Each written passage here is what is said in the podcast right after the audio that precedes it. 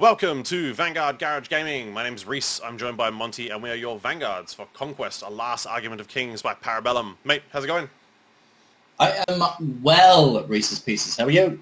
I am fantastic, mate. I'm always fantastic. Um, Fantastiche. even even better because I've recently been able to actually play the game instead of you know just cheering from the sidelines, um, which has Mate, been the bane of my existence.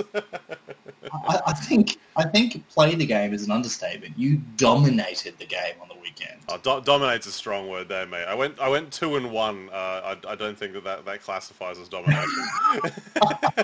Mate, let me sit in your corner and fly my freak flag, all right? Domination, here we go. Yeah. No. Um. Yeah. uh, Good, no. Good. Good call though, there, man. Um. Yeah. We had the mountain stands uh, number six, I believe it was, up in Toowoomba, um, which is west of Brizzy. Um, uh, this weekend, as of recording, um, and yeah, no, it was a really, it was, it was a small turnout. You know, eight players. Uh, we had a few last minute cancels, but um, you know, having four tables going for for a little friendly casual event was really good. Um, the the lists that were cracking were fantastic. Um, we had um, Yakim uh, win it out in the end with his uh, with his W'adrhŭn. Uh, he was running Tontor, Thunder Riders. Uh, I didn't actually see the rest of the list off the top of my head. I'd have to go dig it up. But um, You, did, didn't need to. That's that's that's what you needed. I was gonna say yeah, but once you've seen that bit, you can understand. You can understand the rest. Um, and then we Contour, had, and that's that's all. That's all he had. and then um, and then I believe it was Mitch in second place with Nords, um, which Hey, was great. Mitch. Um, that to be, I somehow didn't manage to play either of them during the day, which is unfortunate because their lists look really cool. Uh, just seeing the models laid out, so it would have been nice to actually know what their uh, what their game plan was. Um, and then and then I came in third, which was uh, which was a lovely little surprise because I uh, I thought I did okay, but I didn't think I did that well. Um, And so- the crowd goes wild. the crowd goes wild. Um, but no, it was it was so good to, to dust the uh, you know dust the cobwebs off the city states and actually get some games in, compared to you know just being like, I, I live vicarious through vicariously through other people playing the game. Um, so- There is a there is a rock hard gamer and abs of steel underneath that um, Tedley Bear exterior. and now it's uh, it's all systems go to get CanCon um, up and running because that's that's only a month and a half away. Uh, terrifyingly enough. Um, It, it's- it's not it's not long at all. It's No, it's really it's not. It's uh, uh, super excited. Um, CanCon's going to be absolutely fantastic. I think the last I checked, we'd sold 25 out of 30 tickets. Um, uh, you know, so it'd be interesting to see if we hit the hit the 30 cap. Um, and then yeah, that'll that'll be great. It'll be it'll be really good um, to see everybody rock up and, and play that uh, that event again because it was awesome this year. Um, so I'm super keen to do it next year. Um, and obviously we get the, the benefit of having the early access to the limited edition Sorcerer Kings model too, which is always a lovely little incentive for people who want to come along. Um, and that's, you know, not including all, all the prizes and, and the goodies I'll have on, on board for everybody as well. Mate, if it's anything like last CanCon, we we went a bit bonkers with the prize support. If I'm honest, We Uh, did. Um, everyone walked away with a prize of some, you know, not a not like a little cursory prize. Like you walked away with something. And mu- pretty much everyone got a box or a character. Yeah, and that's the Ah. plan. That's that's the aim of the game is everybody gets some toys. So um, so I'm going to do that again this year. So hopefully I've got enough room in the car for when we drive down. Uh, I don't know. I'm I'm, I'm a, a, a very high maintenance passenger. Reese. I, I, I. I need my shoebox. I need all of my handbags. the chauffeur, the chauffeur uh, driving us along as well. So we've you know got all out for the third seat. Absolutely, absolutely.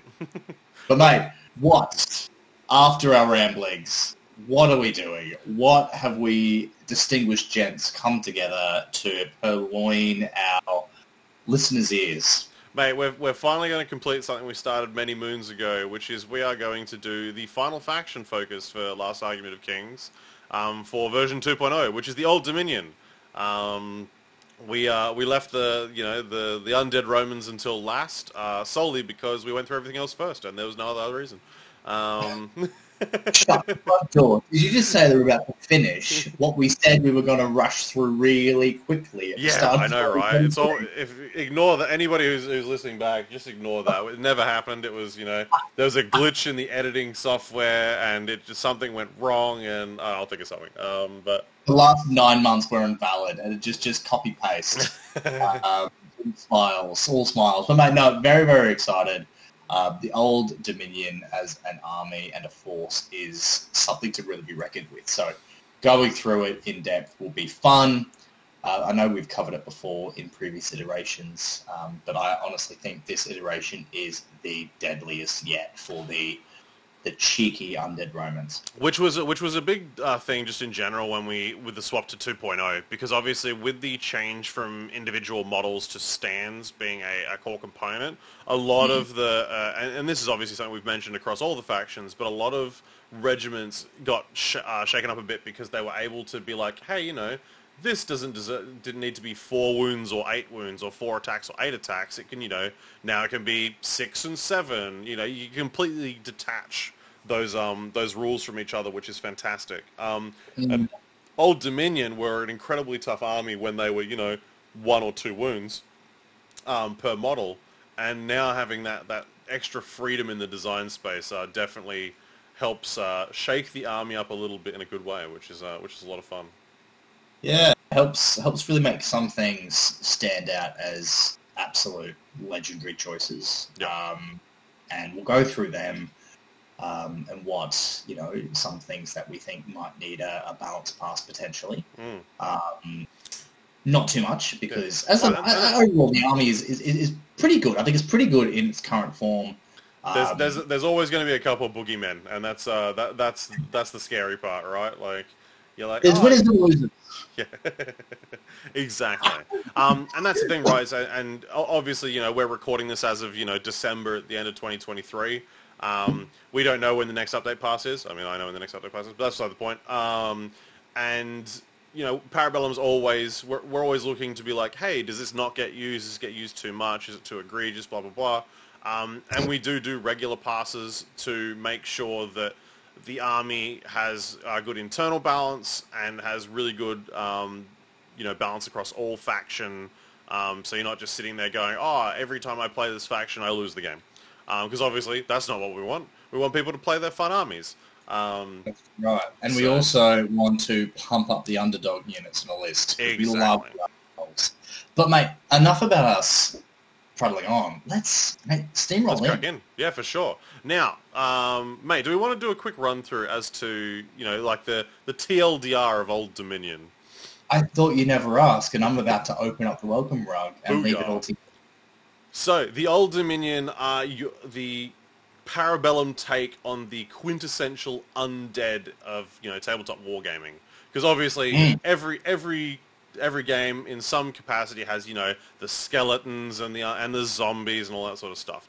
Old Dominion is ours. Um, they were once an incredibly powerful empire, uh, and then you know their god went a little bit cuckoo uh, and had to get blown up. Uh, and in doing so, uh, you know everything kind of went wrong for the Old Dominion. Uh, well, I guess at the time they were just the Dominion. Um, and Yeah, they, they were just they, they were almost the new Dominion. Are we new Dominion? No, the present Dominion. the present Dominion. Um, but yeah, so uh, everything kind of went wrong for them, and they became the uh, the undead mass that they are, uh, or masses, sorry, that they are now. Um, they do house within, so apart from the cultists, which because there is a very small human side, the hu- like the still human worshippers of Hazlia, who's the uh, you know the god of death or undeath, I think technically now. Um, the the forces of the Dominion, the old Dominion, um, they are now uh, housing a small fragment of Hazlia's power.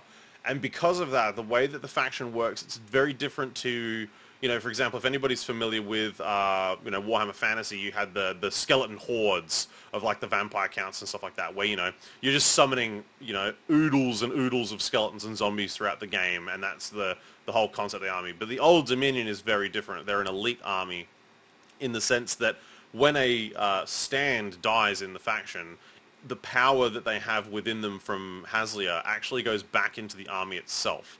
And that's um that's then explained in one of their core faction rules, which is their empowerment pool. And the Yeah. more the more of their army that dies, the more powerful they get as they start to reabsorb that essence that is, you know, divided out amongst their forces. It starts to collaborate more into what's left, uh, and it powers up what's remaining for the army. And so when we get to Yeah. their faction rules, obviously, we'll explain through that. Um, the Old Dominion is split into a couple little sub-factions, um, and again, that's shown in their empowerment as well. You've got the legions, which is, you know, your your uh, Byzantine forces, you know, your, your legionnaires, your your Praetorian Guard, and you know other warriors and, and all sorts. Uh, your cataphracti, you know, your heavy cav, your heavy shot cav.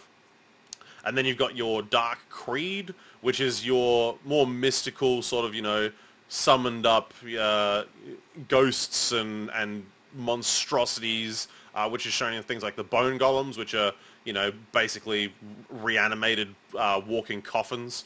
Um, and then you've got the Fallen Pantheon, which are, you know, uh, powerful entities that are usually um, led by the fallen divinity, which is a fragment of a god left on the left on the planet, um, which leads them into battle. And that's things like the Guardians, like the Bucephali, um, and the Canaphores and the Caryatids, which are these animated statues that are, you know, brought to life by Hazlia's essence.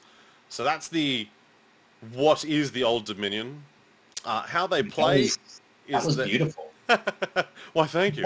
Um, and and how they play is they're a they're, they're a fairly slow army overall in the sense that the army starts at a baseline and then starts to ramp up, um, and that's to do with the fact that obviously as the army uh, takes casualties, it starts to get more power as that as that power comes back into it.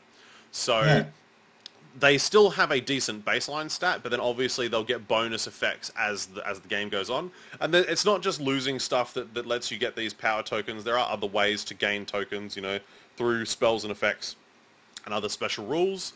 Uh, and obviously the faster you stack it up, the more power you'll activate. Um, on average, you probably you you'll probably hit the the top tier. Um, you know, sort of like the halfway to two thirds through the game. Um, but if you play like an Energizer Bunny version of the uh, the old Dominion, where you're pumping everything into getting as many power points as you can, you can obviously get there faster. Uh, and the faster you get there, the the better off you are because obviously you unlock all of your power. Um, but the army Yeah. has the army has a lot of staying power, and that is because one of their special rules, which is the animate vessel special rule, um, which is on a lot of the army apart from the uh, the couple of living regiments, um, which I mentioned before, being like the human worshippers. They are the animate vessel means that the Old Dominion don't have a resolve stat. So whenever we've spoken about, you know, um, uh, combat being really fast in Conquest because you got defense and then you got to resolve to see who runs away. Old Dominion ignore that section. They do not have a resolve stat. They don't need to roll it. They always count as automatically passing it. So if you need to do things like withdrawals or reforms or anything like that that require you to to make a resolve test, Old Dominion automatically pass it, same as if they you know took wounds in combat. Um, Meaning that they're incredibly tough because realistically you're ignoring, say, 30, 33% of the damage you would normally take playing any other army in a game.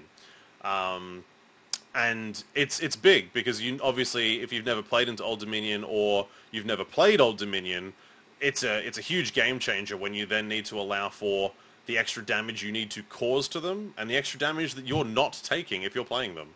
Um, Well, mate, it's a, it's a huge difference maker. And I, I guess I just wanted to touch on way back when um, talking about the army. The thing that really sort of got me excited about the Old Dominion was that, that concept of, of shared power, of that collective power, where you've got sort of everyone's got a bit of the god essence, and as as you know spells are cast, certain spells, and as stands are withdrawn, and as, as, as things rise and fall, the collective essence sort of concentrates yep. and, and, and, and gathers on, on, on the you know the remaining uh, fallen you know champions to sort of spurn them on to, to greater deeds. I'm really um, it's a really uh, beautiful concept for me, and I think it it it, it can come through um, in the army. Sometimes when I play against it, it can feel a little bit clunky, Yep. um, sort of like a bit a bit bookkeepy. Um, but sometimes it can be feel really organic, and then when it when it has that organic flow, um, it's, it's a beautiful. It's like a symphony. It's a beautiful symphony to watch. Um, and then normally you're crying in the corner uh, because if, if it's all going OD's way, it's it's it's it's not looking rough good for time. you. So. yeah. But um, but no. uh, So the I, I basically mentioned the uh, animate vessel special rule, um, which is one of your army special rules, but it's shown on the um, the the different uh, entries for regiments and characters in the faction. Basically, anything that's not a cultist or assassin, which are the the two living regiments uh, that are in the current army list, they don't have a resolve statistic. So they'll, they'll have defense, they have evasion, but no resolve. An animate vessel covers uh, everything that's in there. Animate vessel also gives the regiment terrifying one. So you need to be aware that when you're versing into Old Dominion, they don't take resolve, and your resolve gets a little bit worse when you're touched by them. Um, because obviously, you know, when a when a rotting soldier is walking towards you, he doesn't seem to give a, a a, you know a blind man's uh, hope in hell about the fact he just blew half his body off. You would be a little bit scared about that. Um, Mate, you'd be terrified. You took the words right out of my mouth, mate. Terrifying one is is rock solid. It's Yeah. it's the it's the grind that most armies can't win. yeah, That's what that's what OD. That's the, the the inherent strength of OD. The inherent strength. Like if you're if you're a brand new pay, player saying, "Why should I pick this army up and play it? What does it play like?" Fundamentally, it depending on what obviously what armor you pick. You know, depending on what what so some some regiments are tankier than others and, and that sort of thing. But overall, you're going to win the grind game against the majority of armies across the field, or pretty much all armies across the field, really. Um, because, as you said, you don't take resolve. So that's 33% against all melee armies. That's probably closer to 40%, yes, especially yeah. melee armies, melee armies with terror worked into their cost. So things like Apex Predators. Um, Yeah, your big you know. your big monsters and your big heavy hitting uh, brutes or Yeah. cav that rely on that, that like- terror. Yep. Nords with the uh, with the Konungyr supremacy. Yep. You know, you're you're you're putting a lot of eggs into a melee plus resolve damage basket, which Yeah. OD just shrug off and say, nah, not bothered. Yep. Exactly. Um, so they, you know, why play them? They are they're tanky mofo's. They really are. They're fantastic. They've got ways to heal themselves, so it's even worse because you know you're not taking resolve. Wherever you get damage through to the opponent, they're taking more resolve than they normally would anyway. And then on top of that, you can heal back with with some of the um, the mage characters. So yeah, it's um it's a it's a really really grindy package. The only I guess as you pointed out, the only negatives is potentially you know objective speed, um, being a little bit slower out of the blocks maybe. Um, a being lot, a of the- lot of the, a lot of the faction sits in that like March five and six category, and then Yeah. you've got a couple of things that are a little bit faster. Um, obviously, they've got some cavalry that are like they, they let you access like yeah March seven and eight sort of stuff, but for Hmm. the most part, you you're kind of trundling up the board. Yeah, yeah, absolutely. And look, as, as, a, as a high level overview of how how the sort of the concept of the of the you know the concentrated power of Hazlia, you know, powering up the units works. Um, you know, without reading it word for word, the you know the twenty words or less version, the the, the Swift Mont method. um, basically, all of the all of the, the, the regiments essentially have this memories of old, uh, which basically is a you know uh, power up or a, a a bit of extra source that you access once you hit certain tiers in the empowerment tier. So essentially, uh, tier one is zero to eight tokens, uh, which means that you have to have um, you know, the, and we'll, we'll go through a little bit later the various ways that you can get sort of tokens, but the the bare basic minimum is a stand of Legionnaires dies, you get a token. Yep. A stand of uh, Praetorian Guard die, you get a token. Yep. Um, any stand of yours that dies, you get a token. Um, and once you hit the critical breakpoint, so once you get to tier two, you start unlocking extra spice on your regiments. Once you hit tier three, it's go go gadget time. Yep, exactly. And it's important to note that you only get the um the, the dark power tokens for or sorry power tokens from killing uh, losing anything with the animate vessel special rule. So if you run an army of full cultists and assassins, you won't actually get any power tokens from them because they're not filled with Hazlia's essence.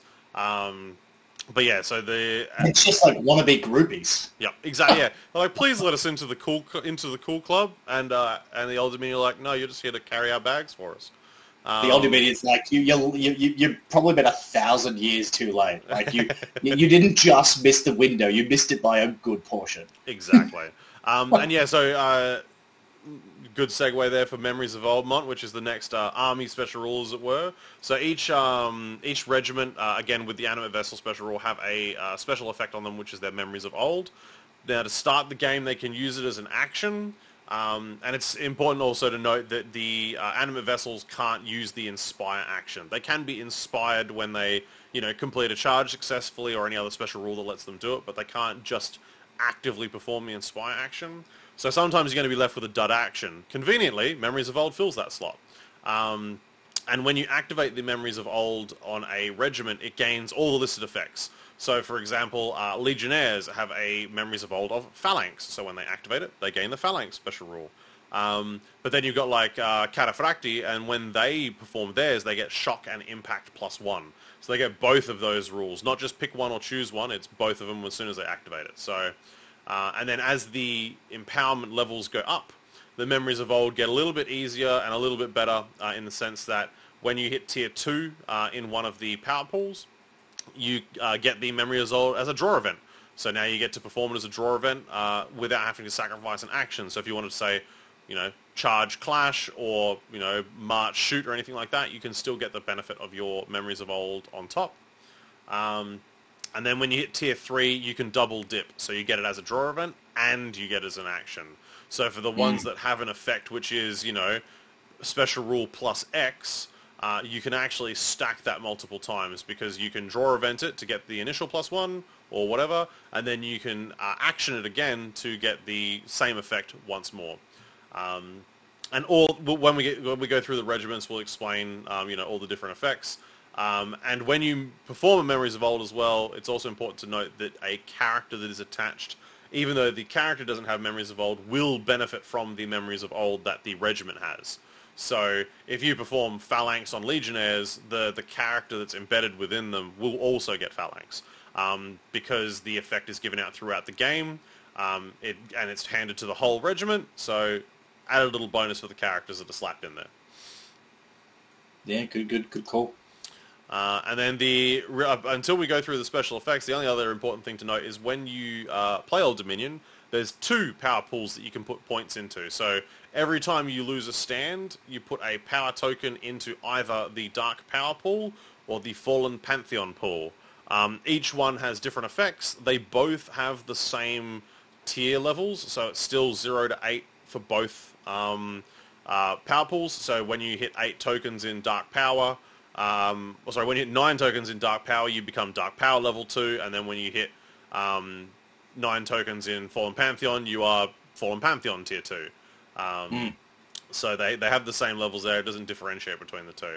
Um, and like I mentioned before, so I'll go go through them super quick. It's nice and easy. Uh, the Dark Power Pool, when you hit Tier 2, like I said, is your Memories of Old becomes a draw event uh, instead of an action, meaning that you can resolve it uh, at the start of your activation without having to give anything up. At Tier 3, um, which is, uh, where are we, 18 to 22 or more tokens, uh, it becomes a draw event and an action, so you can, you can like I said, double dip it. Uh, in addition, all regiments in the army count as always being inspired, uh, unless they're broken. Uh, and then there's also a tier 4 for Dark Power, which is specific to a Strategos or a Heliarch uh, Warlord under their supremacy. And tier 4 uh, gives you everything within uh, tier 3. And then it also means that when you uh, when your opponent, sorry, rolls a 6 on their resolve rolls when they're engaged with a regiment with animate vessel, um, that 6 uh, basically becomes deadly morale. So it counts as two uh, wounds instead of one. Um, same Yeah. as if you were have like deadly blades or deadly shots. It's just doing that on a morale test. Yeah, yeah, yeah. And then the um, the other, I guess, the other army rule uh, being uh, Blasphemous Soma, Yes. Yep. um, which which is basically when the warlord is on the battlefield. It doesn't specify what warlord it is, but why, when your warlord is on the battlefield, each round uh, before the supremacy phase begins, you add one power token to the empowerment pool. So Yep. you can start to sort of see it, it's actually not that difficult to hit because really, like you, you, you basically just need to hit nine tokens Yep. for things to start going going gangbusters. Because the the the issue with the issue what- with some of the regiments is they really want to get their memory of old activated because some of them are really powerful and they completely uh, make that regiment you know super super efficient for its cost. Yep. But if you're say charging and then clashing, if it's an only an action, you can't do that. You can't charge, activate your memories of old, and clash until you hit to tier two, and at tier two, it's a draw event. So suddenly, boom, you're drawing eventing, you're getting your you're getting your your your um your go-go gadget buffs. You're charging, you're attacking at full strength with your full efficiency, and suddenly, you know, it's it's, it's a really really good time. So uh, Blasphemous Soma is just another one of, of, of quite a few ways actually that you can get a free token without one of your things having to die. Yep. Because conceivably, you can actually hit tier two, um, maybe not early game, but certainly mid game, without any of your stuff dying. Like There, there, there's a few different, few different ways you can definitely you can get your uh, your nine power points uh, quick enough that yeah you don't have to hopefully lose much if anything at all to uh, to get there. Um, And like, it's to the point where like tier two, essentially, if you're playing Old Dominion, tier three is a bonus. You know, tier three is you know tier three and tier four. You know, let's not forget um, tier four with the with the supremacy upgrade. We'll talk about how that works in a second. But tier three is a bonus. Tier two is really where you're aiming. It's your entire thought process should be how can I hit tier two before the stuff that I want to do damage gets in. yeah, Like, and once you, if you can do that consistently, uh, it's just a really helpful way of just being better at doing what you're already good at doing. exactly. um, yeah, that's spot on, mate. Uh, and then the other power pool is the Fallen Pantheon. Uh, so with this one, whenever it ranks up, uh, th- this one revolves around the Fallen Divinity, which we'll get to a little bit later. It's one of the, uh, it's the big fancy character monster. Um, and whenever the Fallen Pantheon tier levels up, so it goes from tier 1 to tier 2 and then tier 2 to tier 3, uh, the Fallen Divinity actually heals. So um, the it, it powers up the, the monster, it changes its whole profile as well, and then heals some wounds. Um, and it also has a uh, an added bonus, which is so when you're tier 2 Fallen Pantheon, friendly regiments um, that aren't the Fallen Divinity within 10 inches of the Fallen Divinity add plus 1 to their attacks. And then when you're in tier 3, um, they get plus 2 to their attacks, and they gain Dauntless, which is they uh, can never be broken and they always count as inspired. Um, and, but when they finish their activation within 10 inches of the Fallen Divinity, they cop 4 wounds because the Fallen Divinity decides to eat some of them um, to p- continue powering itself up. So it's a it's a bonus in the sense that you you get the extra attacks and the um, the the buff to your clash value from being uh, inspired via Dauntless, but you do cop wounds if you end up too close to the Fallen Divinity at the end of the activation. So uh, something interesting. Uh, but but Fallen Pantheon is is 100% about just stacking up as much into the Fallen Divinity as you can. Um, and it's one of those things where if you can get it to tier three as fast as possible if you're running a fallen divinity, then you're you're just going to profit, right? Um, tier tier two, you can you'd want to hit fairly quickly because obviously it, it gives you that first bump up for the fallen divinity, but then tier three, obviously you want to hit with the fallen divinity, whereas tier three, like Monty mentioned before, the dark power pool is an added bonus, but you really just want to hit that point where your uh, memories of old is a bit easier to, to capitalize on. Hundred percent. That is a, a lovely succinct way of looking at it. Uh, and mate, that's that's the army rules. Uh, and now we've got some supremacy abilities.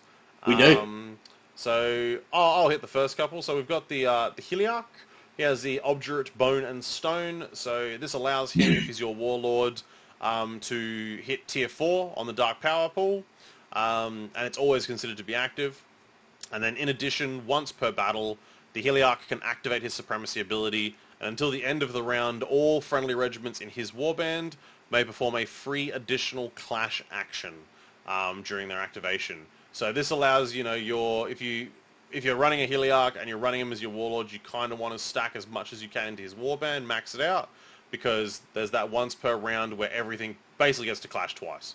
Um, because you're It's not even just Clash twice, is it? It's it's um it, it's got whispers of uh, the Conquest Tier Three for Drum. yes in that you can, even if you're not in a position to clash twice, but otherwise out of the fight, you could reposition charge and clash. So you can Exactly. reform charge clash. Yep. You can move charge free clash. Um, yeah, it's great.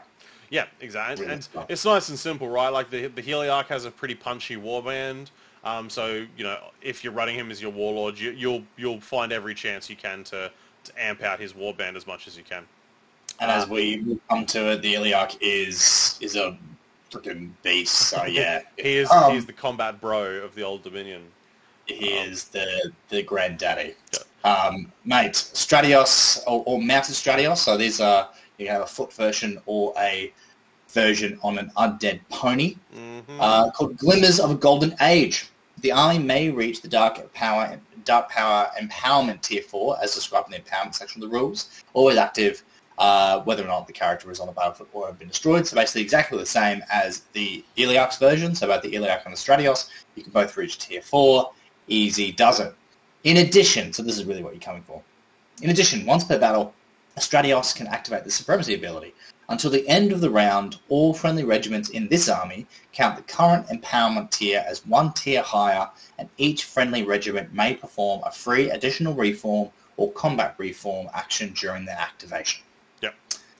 So it's not the additional clash this turn.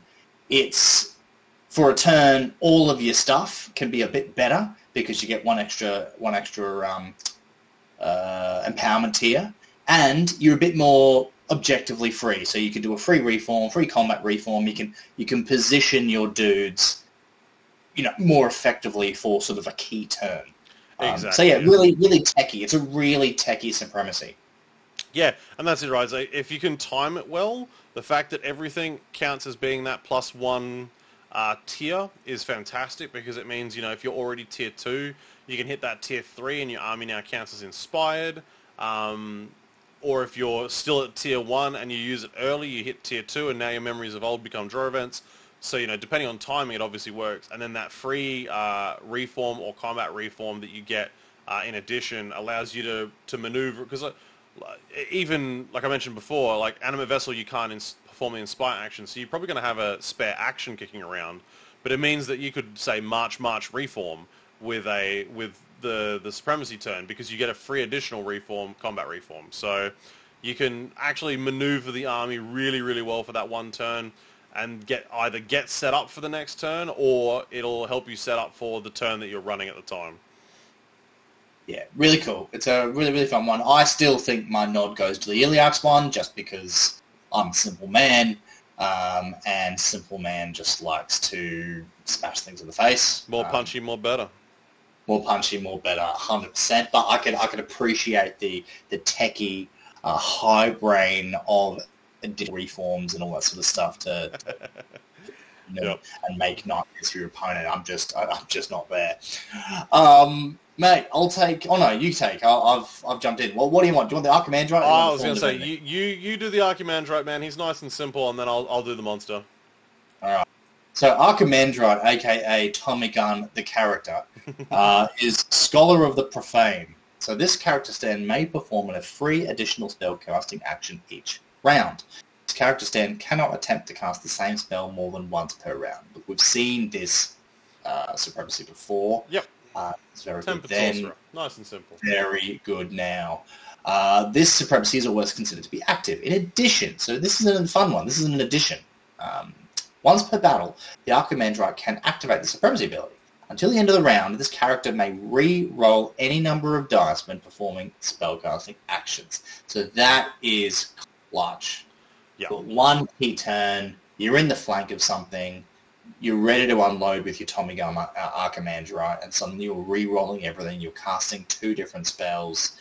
It's it's it's it's a lot. It's it's a really high value. Or um, you or it's one of those things where it's like, you know, your your Archimandrite's ended up in a point where he's just surrounded by interference, and now you just get to re-roll all the dice and, and better chance to get your spells going off.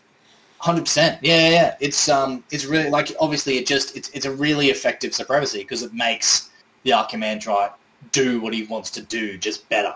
Yep, exactly, exactly. Um, but yeah, no, he's uh he's nice and simple. Scholar of Profane does what it says on the tin. Yeah. Um, and now for the final uh, warlord option, uh, which is the Fallen Divinity. Uh, so the supremacy here is surrounded by fear and dead men, um, which is a fallen divinity, must always be the warlord. Uh, and then from here, it basically explains how a monster that is a character that is a regiment works. So it's a very wordy yeah. supremacy, but it basically just makes this this you know one of a kind character monster um, work in the game. Uh, so a Fallen Divinity is considered to be a regiment, in addition to it also being a character stand, and therefore has all of the relevant regiment rules as if it was a monster regiment. Uh, and when it activates, it can perform two actions, and it has access to all out of combat and combat actions, as well as character actions. Um, in addition, it must always use a duel action um, if it is able to do so, and may not refuse a duel action from an enemy character uh, because you know that would be bad if the god's like, nah, I'm just going to run away from that. Um, however, the uh, fallen divinity is never affected by anything to do with the dark power pool, so that's why the fallen pantheon pool exists uh, in the empowerment system. Um, it cannot join any other regiment and does not need to include uh, a monster regiment in its warband to exist uh, because it is unto itself. Um, and it does not need to include any other regiments in its warband if you don't want to. So you can just have a Fallen Divinity with nothing in its warband. You don't need to have mainstay or restricted or anything of a, of a matching type to have it, you know, legal. It's perfectly fine just to slap a Fallen Divinity into a list and move on. Fine and perfectly common. Yeah. Um, yeah, it's it's one of the ones that part of the reason that the Fallen Divinity is so strong in my mind. The fact that it, it has no tack. It is a efficient package. It comes into any list that wants to take it, um, and uh, pretty much sings. You know, you could you could kit it out. We'll go through it a bit, but you can kit it out. You can not kit it out. You can put other things in its warband if you need the space, um, or you can just leave it as its solo little missile and and and, yep. and love it. Um, exactly. Yeah. It's really, really fun. Mate, so that's all the supremacies. Let's just have a quick bounce through his characters. So we got the Heliarch to start with. Um, he is a 90-point medium infantry character. Uh, March 5, no volley. He's Clash 3 with 5 attacks, 5 wounds, no resolve. That's going to be something you hear a lot. Uh, defense of 2 and an evasion of 1. And he has the Animate Vessel special rule and the Cleave 1 special rule. Uh, he can yep. take up to 2 treasures, um, which are, you know, the Old Dominion's relics. Uh, his mainstay options are the Centaur Prodromi, the Legionnaires and the Praetorian Guard, and his restricted are the Athanati and the Varangian Guard. Uh, he can take the Regalia of the Dominion retinue uh, and combat retinue, but he can't take Arcane, and he can take Tactical and Combat Dark Blessings, which are the Old Dominion's uh, masteries. Ladies and gentlemen, you, you look at the Heliarch and you see Cleave 1 in its special rules and it is lying to you. It is telling you something that is not true. Never believe that a Heliarch is Cleave 1 because I have yet to see one in the wild. Um, I've yet to take it a photo on Pokemon Snap of a Cleave 1 Heliarch. It is always Cleave 2 or Cleave 3 and it will always give you a bad day. It's uh yeah, they, there's a common uh, misnomer that it gets, which is the uh, instead of the Heliarch, um, and that's because when you slap a bunch of upgrades on it, he's uh, he's very good. Um, five attacks base uh, at Clash three with Cleave one, and that's just standard. Uh, and that's before you, like Monty said, you can increase his cleave. Uh, you can give him a plethora of other special rules, um, and he's got five wounds uh, as well. So even dueling him can be a little bit rough because he's that you know most characters will probably be able to do four wounds quite easily to in a duel. Um, five wounds is a bit rough, and that's not taking into account the fact that he has no resolve. So he's defense to evasion one um, for his defensive stats, uh, and you've uh, then got to punch through five wounds without getting any of the bonuses once you've uh, your opponent's failed their saves. Yeah, he's a really strong pick, and, and routinely will be swinging with say eight attacks cleave three. Like it, it's not hard to do. It's it's quite easy and and and, and very common because why wouldn't you? Um, yep. And he's got to, a he's got a good little warband yeah. too. The Centaur Centaur Prodromi are a fast uh, light cavalry, um, and then you've got the Legionnaires and the Praetorian Guard, which are your, you know, your bog standard infantry. Praetorian Guard being the uh, the more defensive of the two. Um, the Legionnaires being, you know, your your your basic infantry, super super basic. Uh, and then his restricted are the Athanati, which are basically bulk attacks, and the Varangian, which are your heavy hitters. So when you're when we're talking before about the Obdurate uh, Bone and Stone uh, supremacy and wanting to max out his warband, you're probably going to be looking at something like Praetorian Guard or just cheap as Legionnaires to get him on the battlefield. And then you'll probably be seeing Varangian Guard to make the most out of that one-turn double clash supremacy. Double pump VG, it's um, it hurts and it's yep. it's great. It's it's a, it's a really effective tactic. Um, but yeah, as, as we said before, don't don't think that you, you have to wait until um, you know you're already in combat to use it. An unexpected march charge clash is just as crushing as a double clash. Yep, exactly. Exactly. Um, mate, yeah. I will take oh, the Stratios. the Stratios? Oh, I'll, I'll, do the Stratios. That's easy. No, I'm, I'm jumping ahead. I'm jumping into the Hierodeacon. All right, done. Go for it. Hierodeacon, he's fun.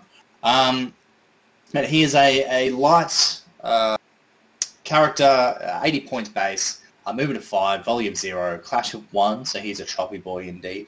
Uh, 3 attacks, 4 wounds, no resolve, defensive 1, and evasion of 2. Uh, has the Animate Vessel, devout, and priest 5 special rules, which is fun. Priest 5, no, I'm loving it. Draw event. He is the Dark Shepherd draw event. So the characters then may select a friendly regiment within 12 inches and immediately destroy one of its stands. If you do so, deal wounds to the regiment equal to the wounds remaining on the most wounded stand. Uh, they don't trigger a morale test, obviously, because the army doesn't have morale unless you're cultist. Um, so the destroy stand proceeds to generate a power dark power token as normal. Uh, it can only be activated once per round. So basically, um, you can't have multiple Hierodeacons doing the draw event multiple times. Yeah.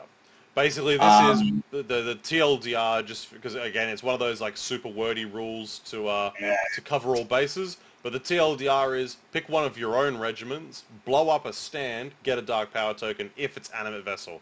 Because like Monty mentioned, if you are uh, cult- blowing up a cultist, you're just killing cultists. They ain't got no power in them. There's no juice coming yeah. out of that. Um, you're sacrificing goats to the herdstone and getting no benefit. Exactly. Yeah. Um, so you, you use it to blow up, say, a stand of legionnaires, get a power token, profit. Yeah, really, really effective. This is this is again uh, one of the one of the really consistent ways to get early power. Like if you're running a fallen divinity, um, you know your your your you know primo modus operandi is to get to that tier two ASAP. If you're tier two, turn three, we're loving life. Yeah, exactly. Um, and this is a re- this is a way to get it. Um, you can bring him on. Um, he's got that draw event of just click, click, boom. See you later, stand. Your opponent doesn't even need to be engaging you for you to just kill your own dudes and get those tokens, uh, because that is, pardon me, that is a tactic that potentially could work against an OD. You know, um, your opponent seeing seeing your slow lumbering units, say they have um, artillery that they could probably pick them up from range. Maybe they don't want to. Maybe they don't want to give you the power to then power up the stuff that can really hurt you. Because, yep. you know, a Legionnaire can't really hurt me. Um, but what's behind the Legionnaire certainly can. Um, so, yeah, this is a way that you can just say, okay, well, I'll just get it anyway. Yep, exactly. Um, really fun. So it can have a single treasure.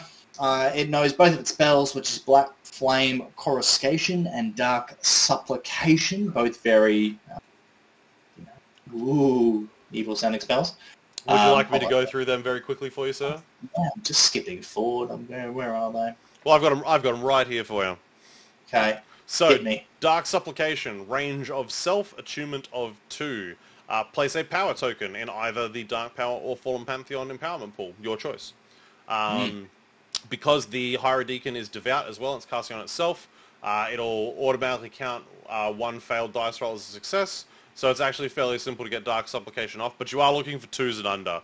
So uh, as soon as you get within interference, it gets a little bit rough because obviously now you're down to ones. Um, but you know, all all the more power to you to juice your army up. Um, all the more power tokens to you. exactly. Uh, and then Black Flame Coruscation is uh, the Hierodeacon's Hadouken. Uh, it's a range of 12 with attunement 3 and scaling. Uh, it inflicts one hit per success to the target enemy regiment, and in addition, it inflicts an additional X hits, where X is the empowerment tier of the Dark Power pool. So uh, Mhm. if you're if you've ramped up your Dark Power pool, um, say for example you're you got it at tier uh, three, it'll be you know one hit per success plus three. Um, yeah. So Re- really effective. Yep. Um, and it's like, but obviously the, the Hierodeacon shines with that that first spell. yep, the Dark Supplication is his jam. Yep. for those playing along at home, um, if we're talking about sort of laying out how to get dark power tokens for, for you know newer players who, who probably need the I guess that guide, um, being whoever's your warlord when they're on the battlefield, start the supremacy, you get one. Um, that's per, per per supremacy. That's per turn. You're getting one from having a Hierodeacon do his draw event, uh, blowing up a uh, cheapy stand of something you've got laying around, ready to be sacrificed. Uh, and then you're getting another one um, most of the time when you're casting a spell. So that's three per turn Yep. with just a single Hierodeacon who's the Warlord, or Hyrule and another Warlord, doesn't really matter. Well, Um, the Hierodeacon, the Hierodeacon uh, can't be a warlord. He's a you are. support character, so yeah, he'll um Yeah. he'll need a, he'll need a bro. Um, but the someone else board, and the Hyrule comes in, and it's that's literally three tokens um, for doing nothing yep, exactly, in one turn. exactly. But yeah, no, Hierodeacon, uh, he's a nice little support character. He's a lovely fella. All right, mate. Oh, oh, yeah, he could also take some things. What can he take? He can take a few things. Um, just like that's all I really wanted to cover. He's great. He was really important to talk about tactically in terms of getting those tokens. But yeah, you could take some Centaur Kerakis, some cultists, boo, um, some Legionnaires. I don't think I've ever seen cultists on the table, Reese.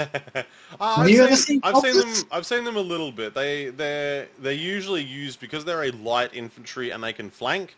They're usually used to bring him on super early so that um he can start getting dark, like casting dark supplication turn one. Um, and he's he's ready in place for when the rest of the stuff comes on. and You can start blowing him up with Dark Shepherd. yeah, okay, fair, fair, fair. So. Um, and then restricted is Bucephaly, um, Hashashin, uh, Canaphores, and Caryatids. So um, is this the only character that can take Hash- Hashashin? Yes. Oh, actually, maybe the Archiman. No, yeah, that's just him. Yep. He's the only. Yeah, so he's the only one with access to the assassins. Yep. So we'll go through them later, but it's, yeah, he's the only way to get that particular regiment if that's the one. Hashashin's one of the, the ones that don't don't have the animate vessel special rules, so you're not going to get the benefits from um, you know any of the army rules. They're just pure efficiency. Um, what you see is what you get with them. Exactly. Uh, well, mate, let me Um, let me quickly run through the Strateos and the Mounted Strateos then. So, because they're both very similar. So the Strateos is 85 point medium infantry character. He's March 5, no volley, clash of 3, 4 attacks with 5 wounds, defense of 2 and an evasion of 1. He has animate vessel and he has shield. He can take up to two treasures. His mainstay are Athanati, the Centaur Prodromi, and the Legionnaires, and his restricted are the Cataphracti and the Praetorian Guard. So where your Heliarch is your combat character, your Strateos leans more into your like your tactical general. Um, if we're to use like tropes from other factions, uh, he can take the Regalia of the Dominion and the Combat Retinue, and he can take uh, tactical and combat Dark Blessings. Um, but yeah, so again, very similar to the Heliarch. Um, uh, his warband swaps up a little bit. He obviously doesn't have access to um, Varangian Guard, and he gets uh, mainstay Athanati instead of restricted, uh, which he swaps with the Praetorian Guard um, compared to the Heliarch. And then he also unlocks the Cataphracti as an option as well, which are his shock cavalry, which work very well with his mounted version, which is a Yes, one, which is a 100 point uh, medium cavalry who's March 7. Uh, he picks up an attack and a, and a wound, so he's 5 attacks and 6 wounds, and he also picks up a defense, so he's defense 3. Um, he has Animate Vessel, Brutal Impact 2, Impact 2, and Shield special rules. Uh, his warband's exactly the same. The rest of it's all the same. He just can't take retinue. Um, he's he's just a mounted Stratios. So um, yeah, he, he works very well with the Cataphracti because he uh, has all of the same goodness that they do basically, um, and he unlocks them, which makes it even easier. As soon as a foot Stratios finds an undead pony and gets in the saddle, there's like a montage music happens and it's like So glad you made it. So, And he just becomes what he was born to be. Um, I, I've never seen a, a non-mounted Stratios. I think um, the mounted Stratios is, is, is what this character was meant to be, uh, was made to be, and sitting in this cataphracti is where he lives and breathes. yeah, yeah, no, he's uh, he's very good. Uh, cool little warband, uh, great set of rules, and yeah, he's a he's a good general because obviously he unlocks that uh, glimmers of the golden age supremacy for that once per turn goodness. Mate, do you want to hit the Archimandrite? Imagine if Glimmers of a Golden Age gave everyone fluid formation. That'd be pretty gross. Oh, that'd be so good. that'd be so. I'd love that. I think it would be would love horrific. I don't know if "good's" the right word. Um, No, mate, I will, I will start a campaign to get this happening. I will, you know, I'll start a GoFundMe page. Oh, mate, love it. Um, yeah, Hierodeacon we've done. Archimandrite, he's, he's pretty simple, basically. He's he's he's a pretty six fella. Um, no combat stats to speak of. Four wounds, defensive one, and evasion of two. Um, so he's, but you know, with no resolve stat, he's he's sort of he is weak to being dueled out. But again, you've got to do your four wounds to him. You're not having any extra being resolved. Um, so you, there will be a lot of characters who just can't do it in one, um, and that's probably all they're getting. Um, a little bit more expensive than the Hierodeacon at 100 points. Um, and he, he can have up to two Dark Blessings at the indicated points cost, uh, a single treasure, and he knows the following spells, being Hazlia's Touch, Blasphemous Power, Unholy Baptism, and Dark Immolation. And my assistant to my right will tell us exactly what these spells do. Darn tootin' I shall. So, Hazlia's Touch is a range 12 attunement 3. Uh, it is target-friendly regiment, heals for 1 plus X wounds, where X is the current tier of the Dark Power pool. So, again, if you're tier 2, you'll heal for 3. If you're tier 3, you'll heal for 4. If you're tier 4, you'll heal for, fi- heal for 5. Nice and simple. Um, it's also the, apart from the Fallen Divinity healing up, I think it's the only way to heal on, and there's, um, uh, characters can also have regen. Uh, it's a very small regen, but it still exists. Um, But the, the the healing in Old Dominion is kept to a bare freaking minimum for a reason because the army is very uh, tough and uh, Oh, leans leans heavy on attrition. And the last thing you want to do is uh, be incredibly tough and never die because everything just keeps coming back. So. His next spell is Dark Immolation, which is a range of 8 and it's attunement 3 and it is scaling. Target friendly regiment gains the Aura of Death plus X special rule, where X is the current tower, uh, current tier, sorry, of the Dark Power pool. Any regiment affected by this spell has its Aura of Death plus, oh, sorry, Aura of Death X special rule limited to Aura of Death 5. So you can never go above Aura of Death 5 as soon as you get targeted by the spell. That's a very common thing you'll see across the uh, faction as well, is um, it probably won't get anywhere above Aura of Death 5 um, with the... And um, thank, thank goodness it doesn't, because that's Yes, that's yeah. There was uh, This- some hilarious moments in very early playtesting with uh, Aura of Death 12 Bone Golems, um, and it was just hilarious. Uh, but also, yeah, we didn't want that. Um, It, it didn't make the cut. Now, look, Dark Immolation's great. I mean, I, what I love most about... Oh, no, sorry, keep going with the spells and we'll talk. Oh yeah, good and easy. Let me quickly fly. There's only a couple left, and they're nice and easy. So Blasphemous Power is the next one. It's range of 12. It's attunement 3, and it is scaling. Target friendly regiment counts as if it's under the effect of one Dark Power tier higher than it currently is. This spell cannot grant the tier 4 Dark Power effects un, uh, unless you have a Staratios or a Heliarch. So basically, unless you have the Supremacy that unlocks tier 4, you cannot hit tier 4. Um, if the regiment is already under the effects of the highest possible Dark Power tier, it gains Flurry and Decay too because you've juiced it up too much. Um, and it just starts to overflow. So basically this is a spell that lets you do what the Strateos can do for your whole army in one turn. Um, the Blasphemous Power uh, spell lets you do to a single regiment. Uh, Yep. And then the Archimandrite's final spell is Unholy Baptism. It's a range of 12, it's attunement 3. Uh, it inflicts one hit per success on a target enemy regiment. These hits are armor piercing 1, so neg 1 to your save. Yeah, really, really cool. I, I love the love about the Archimandrite is its flexibility. Like it's a it's an offensive and a support piece all in one, Yep. which is quite rare.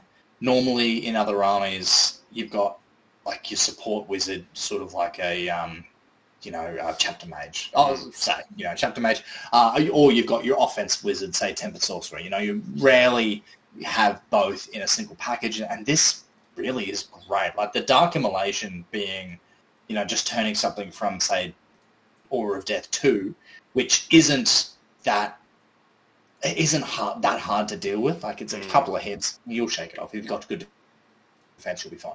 Yeah, exactly. Uh, Um, sorry, I, did, I did also I forgot to say that the uh, unholy baptism had scaling, so I, uh, I, I did I did miss that.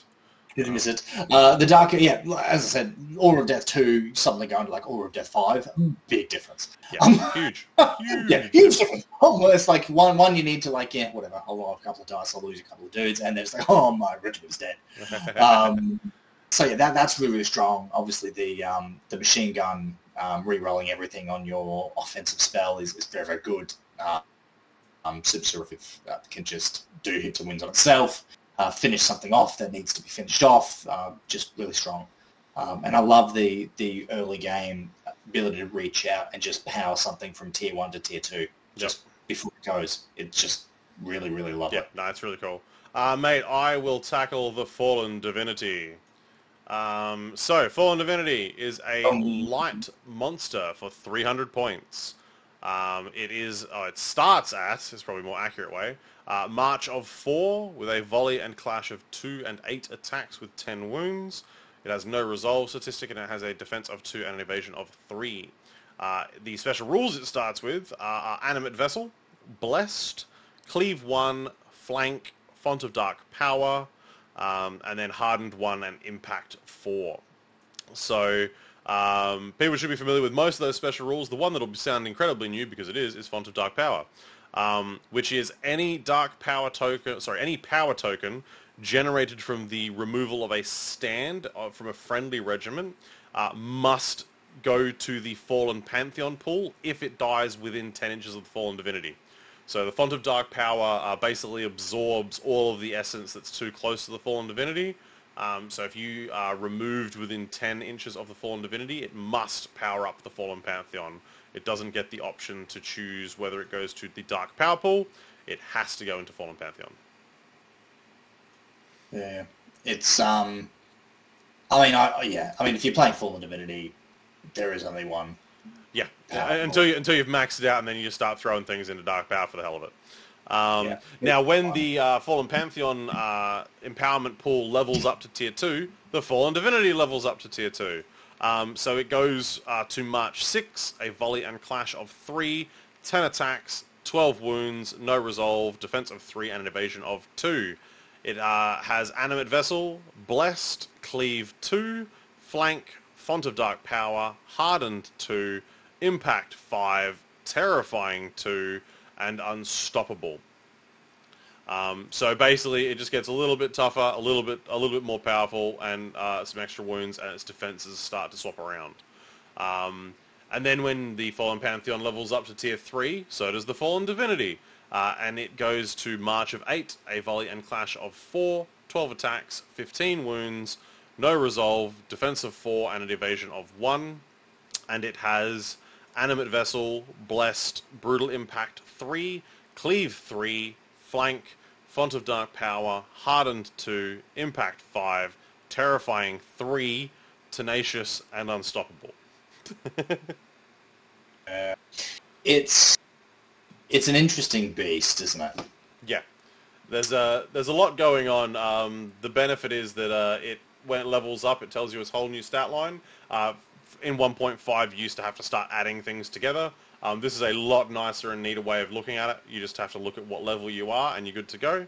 Um, and then, like it has, it, it's it starts a bit potato, uh, and then it then it ramps up real quick. Um, especially if someone's running uh, a, their list in a way where they're generating power tokens quite quickly. Um, Yeah. You're gonna you're gonna have to find a sweet spot to deal with the fallen divinity, and there's a few different ways of doing it. There, there's obviously the tried and true method of ignore the fallen divinity. Um, it can only hold one zone and it's only one model, and if you can ignore it, it can't do anything. Um, but then obviously uh, you kind of want to kill it before it goes to level two. Basically, you want to kill it before before the uh, Fallen Pantheon levels up because it heals. So when it goes from tier 1 to tier 2, the Fallen Divinity uh, heals 4, and when it goes from tier 2 to tier 3, it heals 6. So you need to be aware that if you are um, trying to kill it when the empowerment pool is about to level up, all of your hard work could go away. So that's something to be 100% aware of. Um, and so you, you kind of want to commit everything to it in rounds where you're not running the risk of, you know, accidentally leveling it up. Um, or you have a couple of rounds that you can pump into it before it levels up. Um, the easiest way I have found in the past is to let it hit level 2 and then try and kill it because there's a decent gap between the tokens needed for tier 2 and the tokens needed for tier 3. So it's usually the best place to do um, your, you know, your fallen divinity murdering um, when you've got that time uh, available there. Whereas tier 1 to tier 2 can be quite quick. And if you're just trying to chip damage it, or if, say, for example, the because it has flank, your opponent just delays it until turn 3 anyway, um, then you might not even be able to chip damage it. But if you do chip damage it, it's probably just going to heal that up, that damage up anyway, without you being able to do anything about it. Absolutely. The the the worst thing you can do if you're genu- genuinely trying to kill this bird is chip it. Yeah. It's it's so hard to take down unless you have um, multiple light shooting, uh, which is effective. You know, really, you're looking at dweg lists only Yeah. at this point. Um, is probably the the most tailor made to do this. Uh, it can be done. I've done it before. Um, it's it's very difficult uh, because of the blast. So um, if you're only shooting one thing a turn, uh, it's basically saving on threes, re-rolling everything. Yep, Um, exactly. The once it gets to tier two, the hardened two is the biggest, um, the, the, the the thing that hurts the most. Yeah, Um, of, of the blessed is really good, but hardened two means that even if you're hitting it with um, Warbread, you're hitting it with an Apex, you're hitting it with things with Cleave 2 that's traditionally really good for tough targets, uh, irrelevant.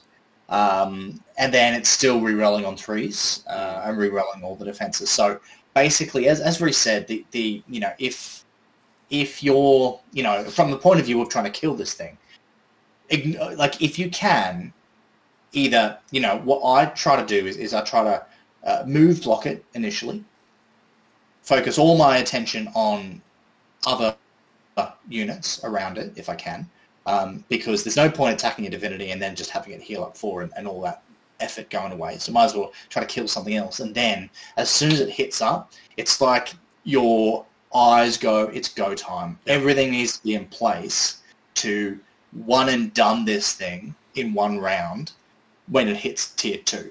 Because if you let it if you let it start to ruffle stomp through your lines, um, and I know Reece said it's just one mo- it's just one model, just ignore it. A lot of these obje- like a lot of these battle plans have just two objectives. Mhm. Like it's you've basically got almost two lanes functionally. So the fallen divinity taking up entire half of the board, it's it's very difficult to ignore. You're, you're essentially ignoring half your points of, of the objective play if in those scenarios if you ignore it. So I think yeah, if you could wait till it hits tier two, then hit it with your shooting, hit it with your things because it's, its secret is blessed. As long as you've got more than one ability to hit it with, it can only re-roll one source of damage per turn. So you hit it with good good range, you hit it with a spell, you hit it with something in the front, and then it forces the old divinity player to go, oh bugger, okay, I have to make a choice here. Do I want to re-roll, you know, X, Y, or Z? Because it, whatever it, it chooses, hopefully it chooses wrong, and you get it with the other. Yep, exactly, exactly. Um, and as it, it's it, the Fallen Divinity is one of those pieces where you you're probably to need to play it a couple of times to understand where your play style balances into dealing with it.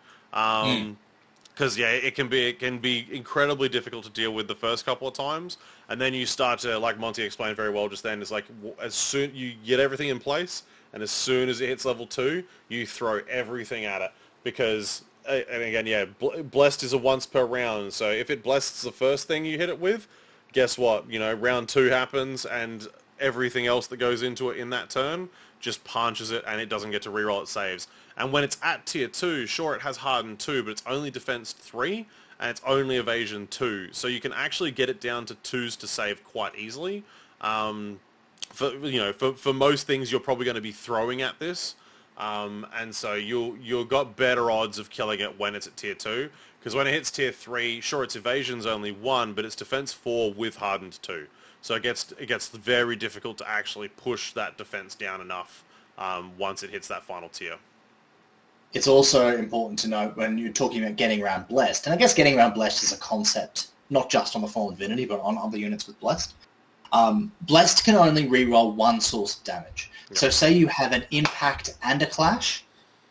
If you've got an impact that's really scary, the the fallen divinity has to choose whether to re-roll the impact hits or re-roll the clash. Yeah. You know, can't do both. So that, that ability to do multi-wave damage is what I call it is is basically essential because if all you're doing per turn is hitting the fallen divinity with one thing, you'll never kill it and it will delete your entire army. It's you, have just got to ambush it with multi layers. Uh, yeah. Uh, and and now to flip that coin, if you're the fallen, fallen divinity player and you're thinking, okay, I'm a new, I'm a newer player. I've just got my beautiful big resin fallen divinity. It's amazing.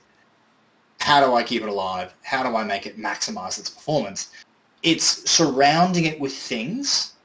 You don't want to surround it too much because it's already expensive and you need points elsewhere in the battlefield to, to impact. But you want to surround it with a couple of screens or like another threat yeah. so that if you if I ignore the divinity, I get punished because bam, I sorry sorry sorry.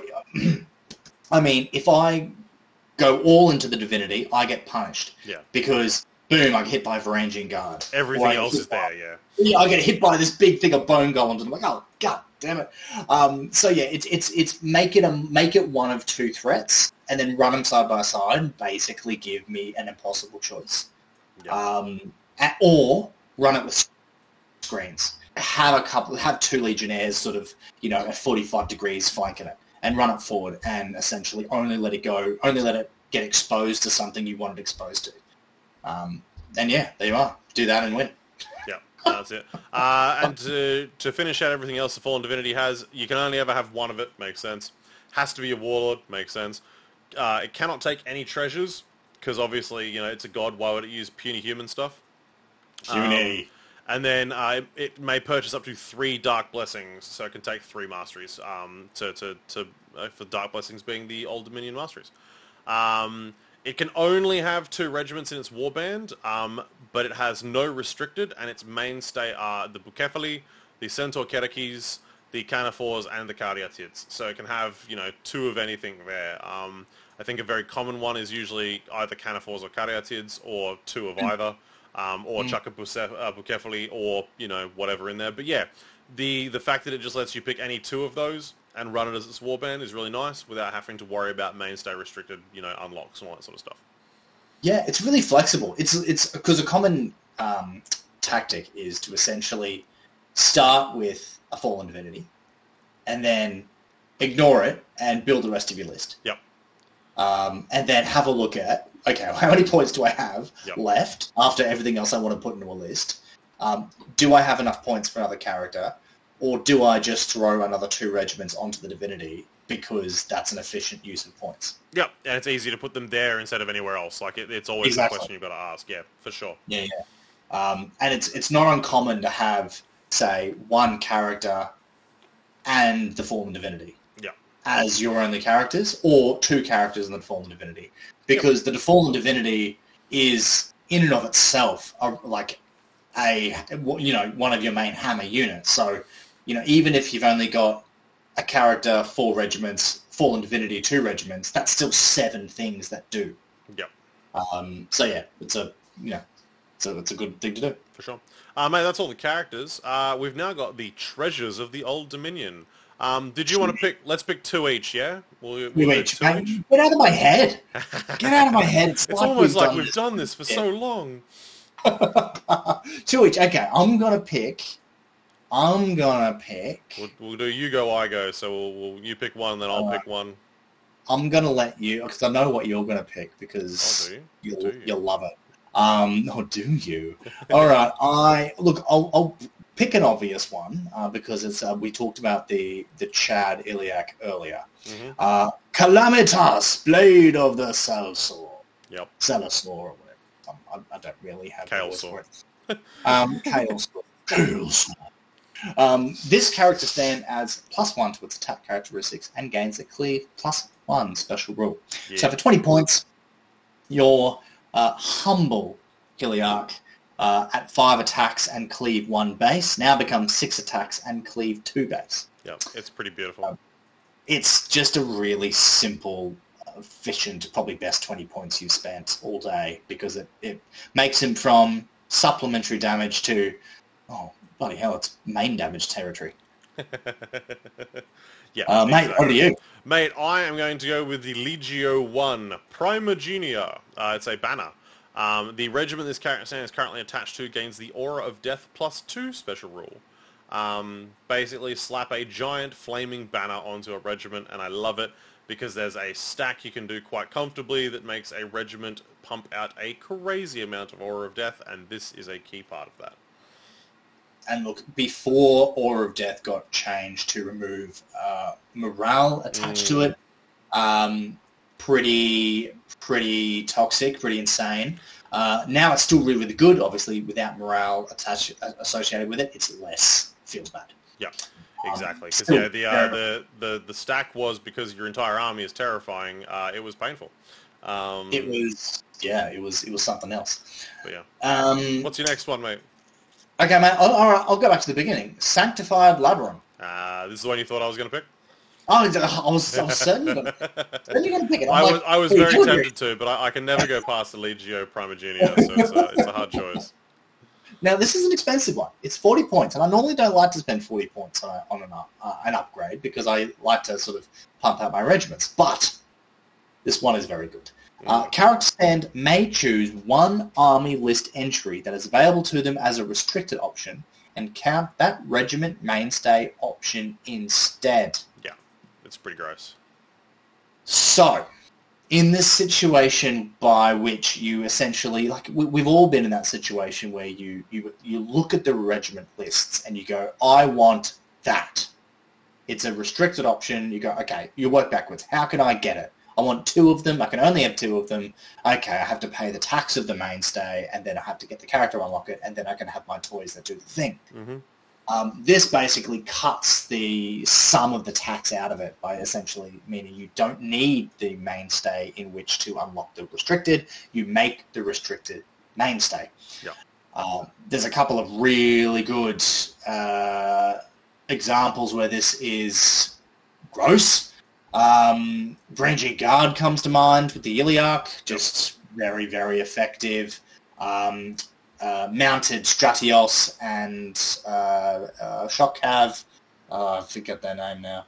What are they? Oh, the Cataphractii. Okay, thank you. Sorry. You do you do need to run a foot strat for that because um, the mounted strat can't take um, Regalia to unlock a banner. Yes, you do. So if you want to, there you go. And that, that's see, perfect. We've we, we've we've worked that in. So before we said we've never seen a foot strat. This is the perfect opportunity to run the foot strat because suddenly you've The got ultimate cheerleader. these- the ultimate cheerleader. You've got extra.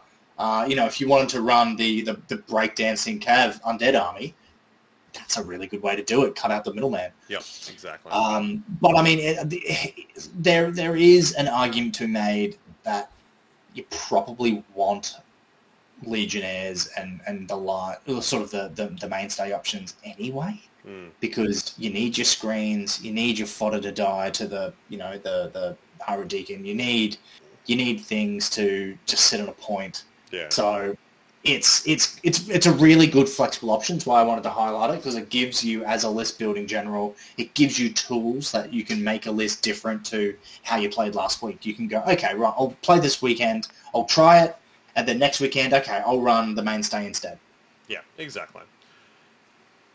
Mate, finish us off. What's your last pick? I'm just trying to think. There's a few good ones, but tell you what, I'm going to pick a just a just a random one because I see it every now and then, which is um, the Consecrated Mitre. This is an arcane relic, uh, which is the character stand gains the Priest plus X special rule where X is the empowerment tier of the Dark Power pool.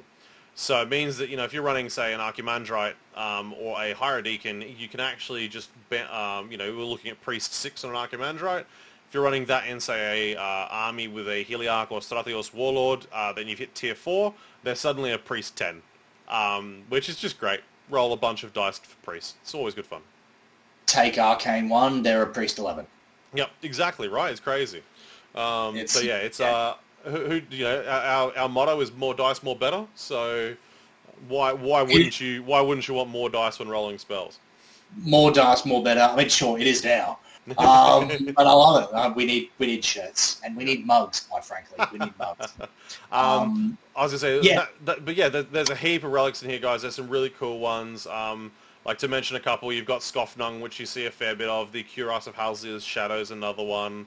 Um, so yeah, there's uh, there, there's some great choices for for relics. Um, you know, uh, just yeah, have a look. You'll you'll never find anything that you probably won't ever run. There'll be there'll probably be a couple in there that'll be towards the bottom of your list, but there's a lot of it that, that just works really really well.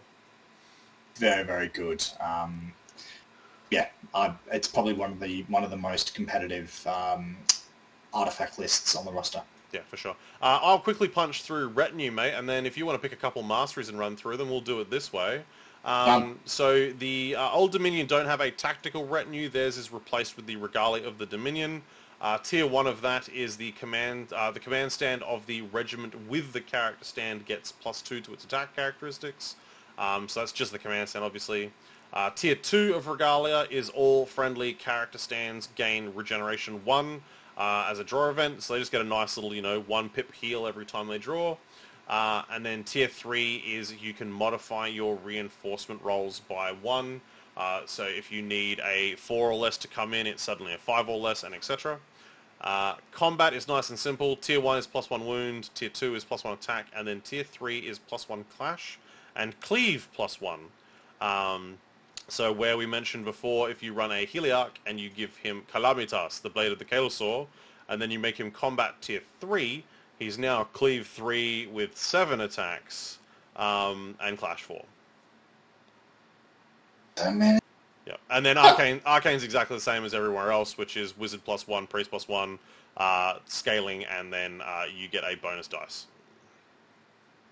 My only my only gripe with this with this table is that they kept that plus one in there for cleave. Yeah, I- it's uh, one of Man. the. I think it's, it's one of two factions that kept it, maybe one of three factions. Um, it's uh, it's unlikely to remain for long, is all I will say. it's it's it's they've got no right to get to cleave three uh, with with old mate and um, You're exactly and right. We're going to make it so we can get to cleave six, just for the They they're living a charmed life. Brothers, you're living a charmed life, is all I can say. Um, mate, that tier three monk is good. I don't see why you wouldn't try to work that in. It's not that expensive.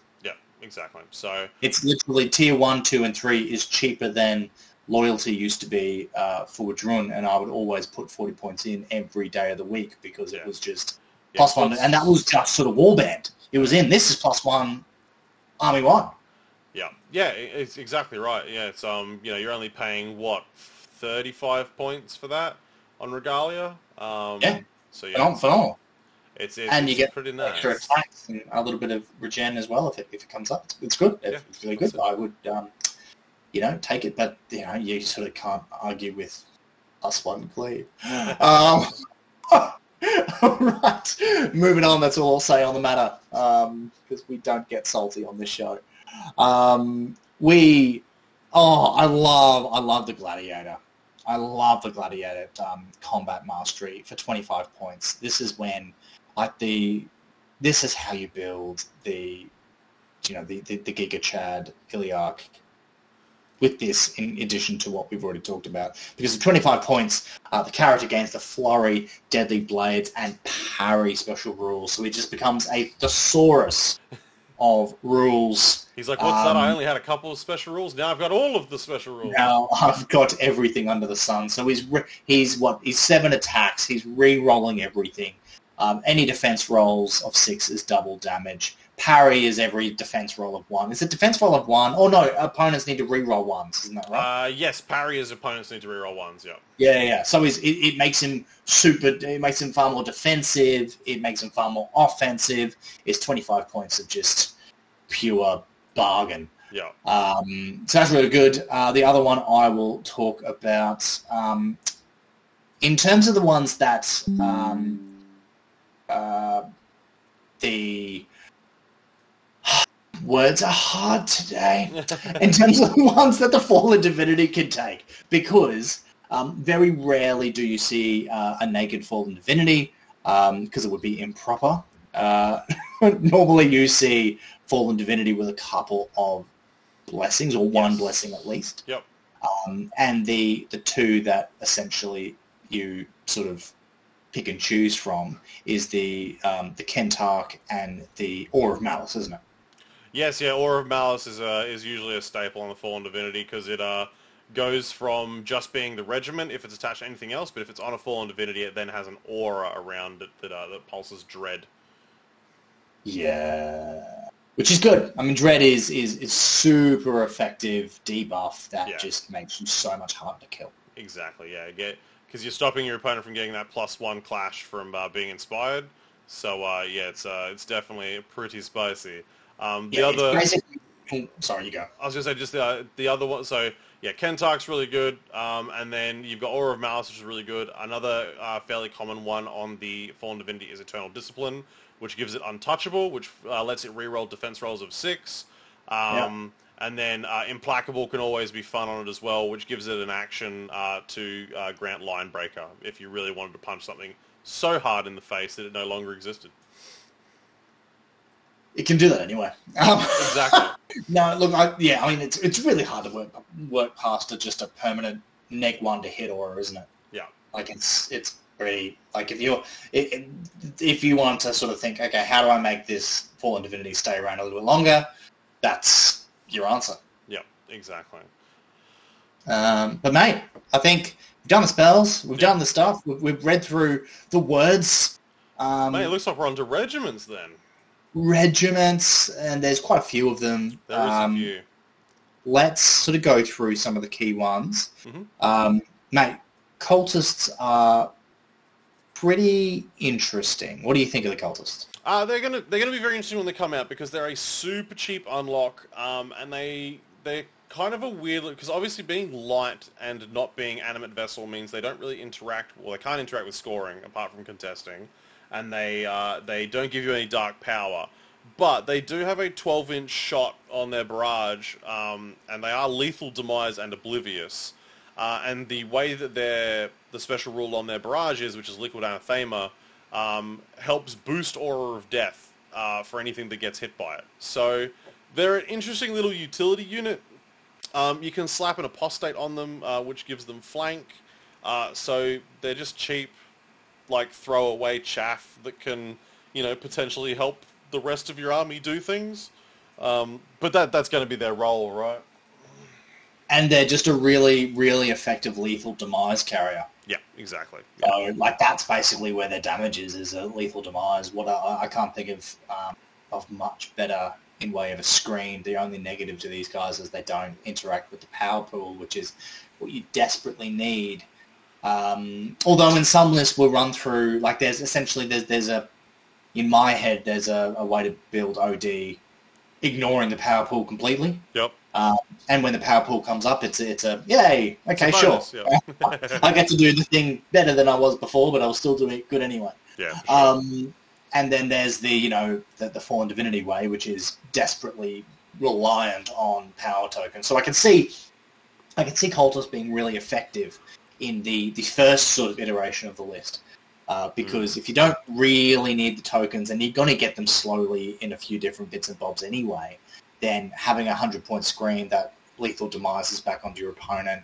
Um, oh yeah, and sorry, just if, if anyone's listened to this and they don't really know what lethal demise is, it's for every for every wound that the cultist regiment takes, uh, the regiment that caused it suffers one hit. Yep. Um, so, and because, oh, they do have a resolve star. I was just about to say because they do Yeah. have a resolve star. Um, so basically, it doesn't count resolve. So, say for instance, if you if you hit them with, you know, super super amazing attacks and you wipe the unit to the wound, um, you know, you've got essentially twelve hits back at you, which you know is a nasty little shock. Yeah. Um, so they're really really fun, and I love the fact that they can just like pivot around something. I don't I don't see it being viable because you're so tight for points, but I love the fact that if you build an Aura of Death list, they can pivot around something, shoot something that's in contact with say Bone Golems, and suddenly they're like way past the Aura of Death five cap. Yes. Yeah. Exactly. Would it still cap? Uh, no. uh, So their liquid anathema is isn't affecting the aura of death X. It's just adding two additional hits. Exactly. So you can Yeah. still be. So that's the way you get above the five cap. So you you you say you get to five, and then you get your cultists to, to flank around the side, shoot the thing you're in contact with. there you are. That's a good sneeze. Um, and then suddenly it's Aura of Death seven, and Aura of Death seven is just not friendly um, in any way, shape, or form. So yeah, they're cool, but yeah, yeah, they are. They are. They're an option. Yeah, yeah, exactly. Uh, and then you got the assassins. Uh, so they're a 180 point light infantry unit. Um, they're just Mm. bulk attacks, uh, and they've got cleave one and vanguard. So seven attacks. Um, vanguard. Uh, they can also take the apostate, which gives them flank. Um, they're evasion two, uh, but these guys again, they're just they're they're one of the living regiments. They don't have animate vessel, um, but they're a fast flanking light um, with just a bunch of cleave one attacks. Um, so these these ones will also be fairly interesting because uh, they do have I think they have some play because of the amount the sheer number of cleave one attacks they have. Um, and they're evasion two, resolve three, which isn't an awful stat line uh, at speed six. So you put these guys in any other list, and you'd have people going, "God, that looks tasty." Yeah. It's um it's it's it's an interesting one. Um, so they'll be they'll be fun to see what uh what people can do with them. Uh, Whether they see a lot of play, they might just be they're one of the regiments where I'm like you'll probably just see maybe one regiment of them, maybe two, um, because they are quite points heavy um, for what they are. But at the same time, they they do bring some interesting uh, play to especially early game Old Dominion because a lot of the army is medium and heavy. Um, so having access to some like pretty decent quality lights is, is good. And like with 15 points and getting flank, the apostate's pretty pretty much a steal on them because you're then guaranteed to be able to you know run up the board real real fast. Yeah, these guys are great. Like Mm. they really are. What's the Master Hassassin do? Uh, I was 24. literally just looking him up because I couldn't remember off the top of my head. Um, because it's one of those things where it's like I'd committed the um, the apostate to memory, but the master assassin gives them. Ah, there you go. He gives them deadly blades. Oh, okay. Mm. Yeah. Oh, jeez Louise. So then, Uh, they're, then they're seven attacks each. Yeah, seven attacks each with Yeah. deadly blades. I can definitely see. I mean, again, it's it's just. I, I like that it gives the OD list options. Like uh, when these guys come out, you can legitimately focus on that early pressure, supplemented by the mediums and heavies that don't don't give a damn about the power token pool, hmm and then just essentially ignore that part of OD completely. Yeah. Um, and it, to be honest, looking at that competitive stat line for the points, like these are what Vanguard clones dreams they could be. like Yeah. really, they are. Um, and and they're not much more, points than they are. So it's Mm. it's yeah, they're great. I yeah, I'm I'm, I'm sold. A little bit, little bit, um, a little bit love struck to be honest. Uh, now we move on to the Ghosty Boys. So we've got two different variants. You got the Kheres and you have the Moroi. So the uh, Kheres are 160 point light infantry. They're movement 6 with a volley of 2, a clash of 1. 4 attacks, uh, 4 wounds, no resolve, no defense, and evasion of 2. Uh, they have Animate Vessel. They have Barrage 3 at 12 inches with Sure Shot. Uh, sure Shot allowing them to, you know, fire through uh, forests and stuff without any problems. Uh, they are devout, and they also priest one per stand to a maximum of priest 12. And they have loose formation, meaning that if you're trying to shoot them or impact them, uh, it's a lot harder to deal them any damage because it uh, it halves out your shots and your um and oh sorry, impact is they can't perform impact. I got that backwards in my brain. Uh, if you're shooting at them, they Not shots and spells. Yes, yep, exactly. That's the one. Thank you. Uh, and then their memories of old gives them priest plus one. So if they're memories of old, they're now priest two per stand to a maximum of twelve, um, meaning they can cast their spells a little bit more effectively. And they have two very cool spells. Um, uh, it's important to note that it does cost them one of their actions to perform a spellcasting action. They don't get a, uh, freebie or anything like that. You do need to spend one to do it. Uh, they have Insanity, which is a range 10 attunement 3 spell that inflicts 2 hits per success on the target enemy regiment. The enemy regiment rolls defense rolls using their lowest unmodified resolve instead of their defense. Wounds caused by this spell do not cause morale tests though. Um, however, uh, as you uh, level up the Dark Power, tier, uh, Dark Power pool, you do get extra bonuses to the spell, which is should you be Tier 2, then any wounds caused by the spell cause one additional wound for each unmodified resolve roll of 6. So this is that um, like deadly resolve that I mentioned earlier. Uh, and the uh, when you hit Tier 3, you get that deadly resolve, and also the spell now causes resolve damage as well. So you need to roll morale for it when you take damage. Uh, and then the Jeez. other spell is Drain Will, which is 12-inch range, attunement 3, and scaling. If the spellcaster scores 2 to 4 successes, uh, they reduce the target enemy regiment's defense by 1 uh, until the end of the round. And in addition, if it scores 4 or more successes, then the enemy regiment suffers one additional hit from any aura of death they suffer. So um, for example, if you had Liquid Anathema and Drain Will on a regiment, they would take three additional hits on top of whatever aura of death they cop. Great Scott, that was a lot of words. It is. Um, jeez Louise. Um, mate, can I just go back to something? With Insanity, right? So the first paragraph says, wounds caused by the spell do not cause a morale test. And then it says, should the Dark Power Pool reach Tier 2, then any wounds caused by the spell causes one additional wound for each unmodified resolved roll of 6. So don't they cancel each other out? If that doesn't call morale test, then it wouldn't be rolling resolve roll. Uh, sorry, just just quickly bounce that back at me again. I, I think I missed. I misunderstood what you meant about halfway through. No, you're right. So the first, the first um, uh, uh, paragraph for the insanity uh, spell, Yep. at the end of the first paragraph, it says wounds caused by this spell do not cause a morale test. Yes. Yep. And then the second paragraph specifies that if you're in the dark power pool tier two, then any unmodified resolve roll of six causes an additional wound. Yes. Yeah. Which it obviously won't do until it hits tier three, and that's why it mentions that the, the tier two and tier three effect are cumulative. But but it, isn't it redundant? Because if there's no if the wounds caused by the spell don't cause a morale test, then you're never rolling morale. But then, So as soon as, but as soon as you hit tier three, you do cause morale, and then so Oh, the, the lovely. then Fantastic. Thank you. So No, there good. are. You're Simple good. brain. and by troubleshooting on the show, we can go, right, okay, if you have those questions at home, um, we answer them for you with blind stupidity.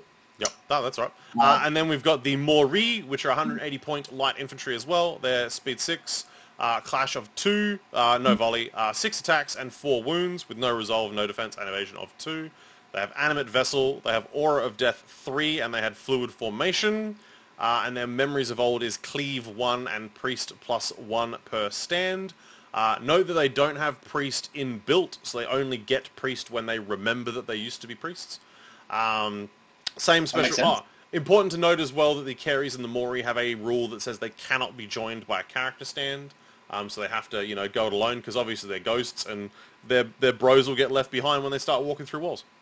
Um, and then the again the Moroi have to spend an action to cast a spell, uh, and they have two spells, uh, one of which is immolation, and the other is um, translocation.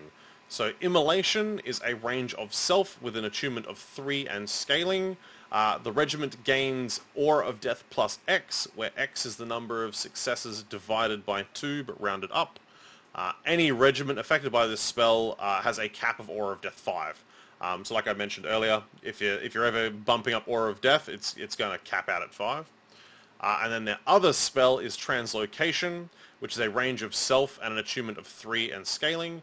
Uh, the regiment immediately performs a free additional 8-inch march, ignoring all intervening regiments, character stands, and terrain.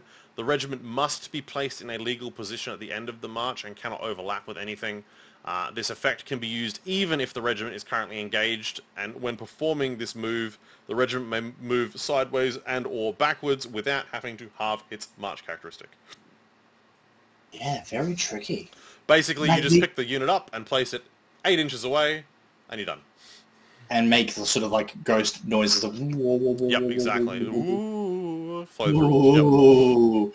Mate, yeah, the Kheres and the Moroi, they're they're they're big brain regiments, aren't they? They they've got special rules up the absolute wazoo. They've got really techie play that require you to, to really unlock their memories of old, uh, to, to, to fully sort of maximize them.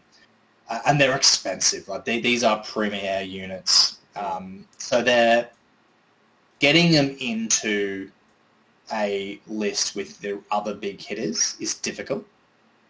Um, but I like these guys are they're really cool. I would love what I would love is if Moroi were mediums. If they were mediums, I, like think they- I would. I feel like they'd be a little bit scary as mediums. Um, I think I would build a build a list out of that. out of lights, they're still bonkers for lights. I think they're really good. 180 points, so much points for lights, but still really good. Um, yeah, but it's you're just you're running out of your points, aren't you?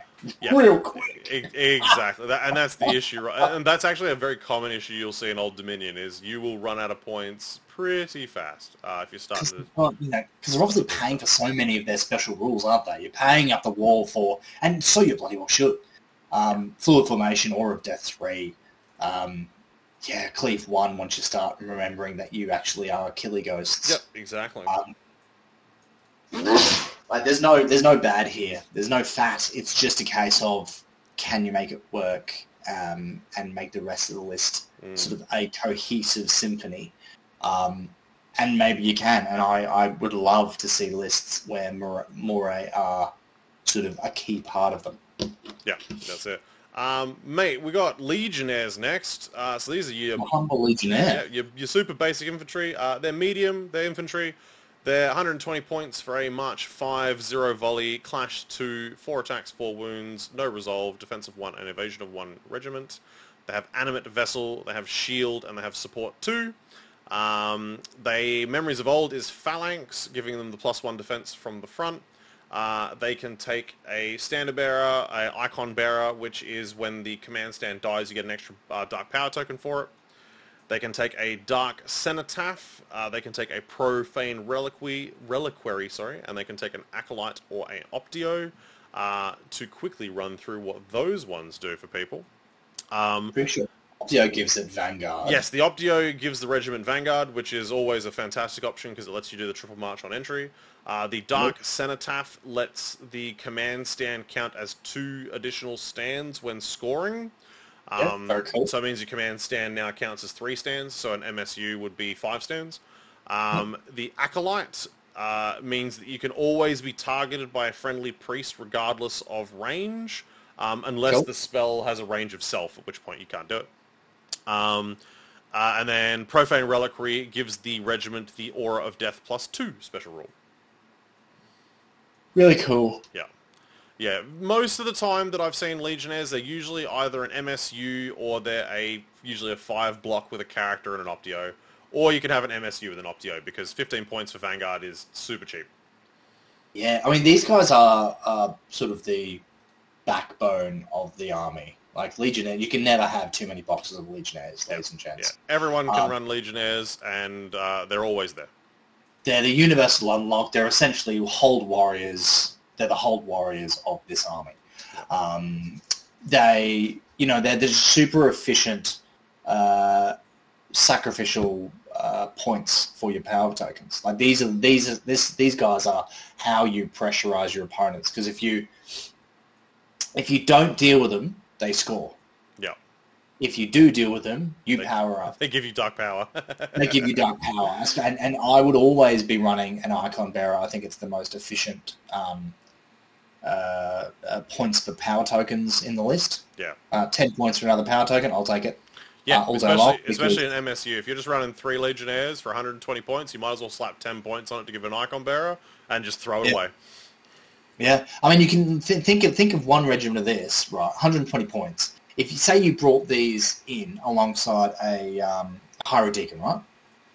You have your icon bearer in there, so it's 130 points. hmm Um, you've got four tokens that you get from killing this three stand regiment for 130 points. Um, and that's all you need in addition. So say, you know, not counting any of the other uh, losses in your army, not counting any of that, all you need is to kill this one regiment plus the free ones you get with the Hierodeacon, and suddenly you're activate, you know, tier two really quickly. Yep. Um, yeah, I think it's it's you know it's great. I mean, these guys are you know, you'll always have legionnaires unless you're running you know a non-power pool Yeah. style list. That's it. Uh, and then we got Praetorian Guard next, which is just your, your tanky, tougher version of Legionnaires. Um, so for 40 extra points, so 160, uh, same stat line, uh, but you get uh, plus one attack and plus one wounds. So they're five attacks, five wounds, and their defense two base. One Uh, defense, baby. And then they have uh, Animate Vessel and Shield. Their Memories of Old is the Bastion plus one draw event. So when they Memories, they get Bastion plus one, meaning that they go from defense three at the front to defense four. If you double stack Yeah. it, defense five. Um, they can take a Standard Bearer, they can take an Icon Bearer. Um, they have access to the Dark Cenotaph and the Profane Reliquary, which I just ran through before. Mate, if you double stack these guys and get them in the way, they're freaking nightmare to Yeah. get through. And a super common build for Praetorian is a that Legio 1 Primogenia uh, with a Profane Reliquary because it now means the regiment's Aura of Death 4. Um, and it is super tough. Um, and yeah, if you just get it in the right spot at the right time, it'll just sit there for days and days because, you know, 5 wounds on defense 5 if you're tier 3 double tapping Bastion. Um, and then, you know, Yeah. you're just pumping out Aura of Death 4. It's, uh, it's, it's pretty bonkers. Getting these guys four wide, four stands wide, so that Aura of Death four is like 16 hits back. every Prime, time. prime real estate. it's it's really tough. Like they're they're very very good. They're expensive. They're sharing, you know, there's slightly more points cost with some of the other entries, but like you can build, like these guys are a really effective block, and if you're not putting them in, there's a really good reason why you're not. Mm. To put it that way, because with as you said, with that banner and the profane reliquary, that's it's just insane value. Yeah, yeah, exactly. Um, but mate, uh, Athanatoi Yes. or a Thanati, Fanati. um, the, the the medium uh, infantry, they're 170 points. So, so these are premium. They're primo.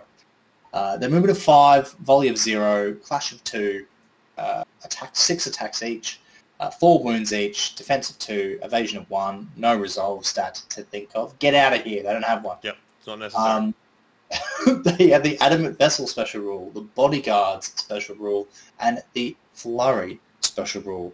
My good sir, can you please tell me what the bodyguards special rule is? I can indeed. Uh, bodyguard is nice and simple. Uh, it allows your regiment, if it has a character attached, uh, to basically ignore uh, being broken when you uh, refuse a duel. So when this regiment has a character stand attached to it, it does not become broken as a result of the character stand refusing a duel. So the old BBB. Yep, they're the old BBB. Oh, I love that. That was great. That were good times. Yeah, yeah. it's um, yeah, it's so it's probably actually it's a thing I did forget to mention when we're talking about animate vessel. Animate vessels don't take resolve, but if you kill half the regiment, they can still break, and if you kill them half again, they can still shatter. So they still su- they still suffer from the the the you know the core function of resolve. They just don't have to take the rolls. Yeah. Oh, yeah. I mean, I, I don't even think I, I, in my head, I don't compartmentalize broken and shattered to be sort of a, as a result of resolves. In my head, I just that's just like a core Yeah, concept of the game in like its own little category. Um, but yeah, I, yeah, exactly. Like these guys are, they're effective to run a uh, character in that you don't want dueled out. Say, for instance, uh, can, can a, a, a Gatling Archimandrite go on these guys? Uh, I found it, you'd have to seek into it. Um. It doesn't have access to them, no, by default. But you could hop into them quite easily. That would be young. Um, yeah, yeah, these guys are, are great. They're, they're, they're pretty much points, but they like with flurry. That's a lot of attacks. Uh, doing a fair bit of stuff. What's the Princeps do? Uh, Princeps means the regiment always counts as inspired. Yeah, cool. Okay, lovely. Um, so yeah, uh, just bulk, bulk dice. These are your bulk dice. I only got the counter counter attack. I feel just personally with me, I feel that they're probably a little bit outshone at that points range um, by a few other things. Just because like you've got things that can kill, Yep. um, and you've got things that are tankier. Um, where they shine would be if they could take an Archimandrite in them natively, because Mm. then you can bring your your super car your supercaster and just put them in your bodyguards and off your pops, Yeah. And they it would be internal synergy. But maybe that's too. Maybe I'm just thinking thinking I want my cake and eating it too. Yeah, yeah. It's, always, always, it's a fine line balancing that one, uh, so that's fair. uh, mate, we got the Varangian Guard next. Um, yeah, they can't. Yep, so these guys are 200 points. They're a heavy infantry. They're March 5, Clash of 3 with 4 attacks. They have 6 wounds, defensive 3 and an evasion of 1. They have animate vessel, cleave of 2 and hardened 1. Uh, and their memory of old is cleave plus 1 and line breaker. So they can become cleave 3 and then obviously cleave 4 if you double tap. Uh, and line breaker letting them ignore shield and bastion. Uh, and they can obviously have access to a standard bearer, princeps, and a dark cenotaph. These guys are bonkers. Yeah, these these are your prime infantry punchy punch. Mm, punchy punch and never die. Yeah. Um, six wounds a stand is ungodly. Yeah. Um, I mean, they with, with that hardened one, they're effectively defense four against anything decent. Um, so defense four with no resolve and six wounds a stand. It's, it takes a inordinate amount of dice and firepower to take down even two stands of these boys. Yeah, Um, with the cleave two, I know their only their only downside, well, call it the downside, being only four attacks each. So even though they've got they've got decent reliability, being you know clash four on the charge, yeah, and then rolling what thirteen dice with a minimum unit, thirteen dice clash four, and then cleave two. So they're doing a lot of damage. Where these guys are just like the premier grinders, aren't they? They don't do like big ticket damage unless you start getting the old uh, the fallen divinity within range to give them plus one attack. In which case, okay, now you're starting to real cook it.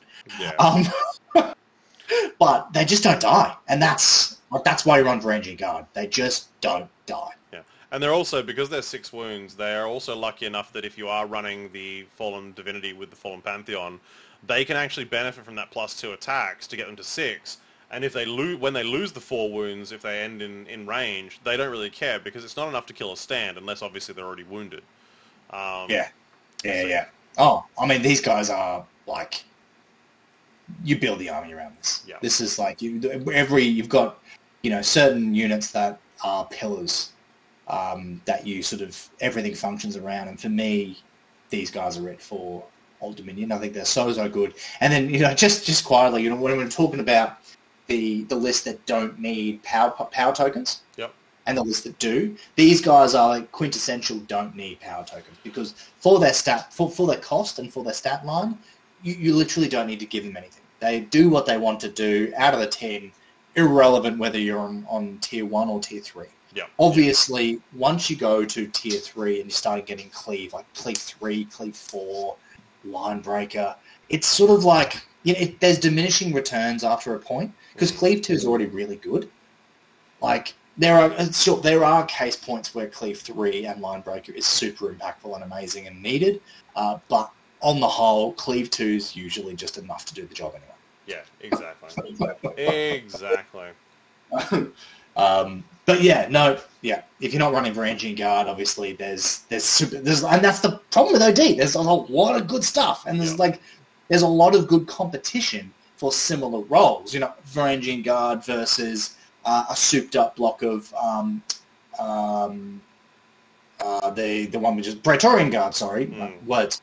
Um, like both are really good options. both are fairly similar uh, role once you start upgrading the Praetorian Guard with the Aura of Death shenanigans. Um, and it's sort of just pick your poison, isn't it? Yeah, exactly. Uh, but yeah, no, lovely. No, good. Any, Um, any, good. add on Ranging Guard? No, man, you- you've covered it all. Um, that, and I, I agree with the, your sentence. Like they can actually just ignore the dark power pool, and they're still getting everything they want. The, because like the only thing extra you would probably want on them is that line breaker if you want to punch through that high defense from shields and bastion.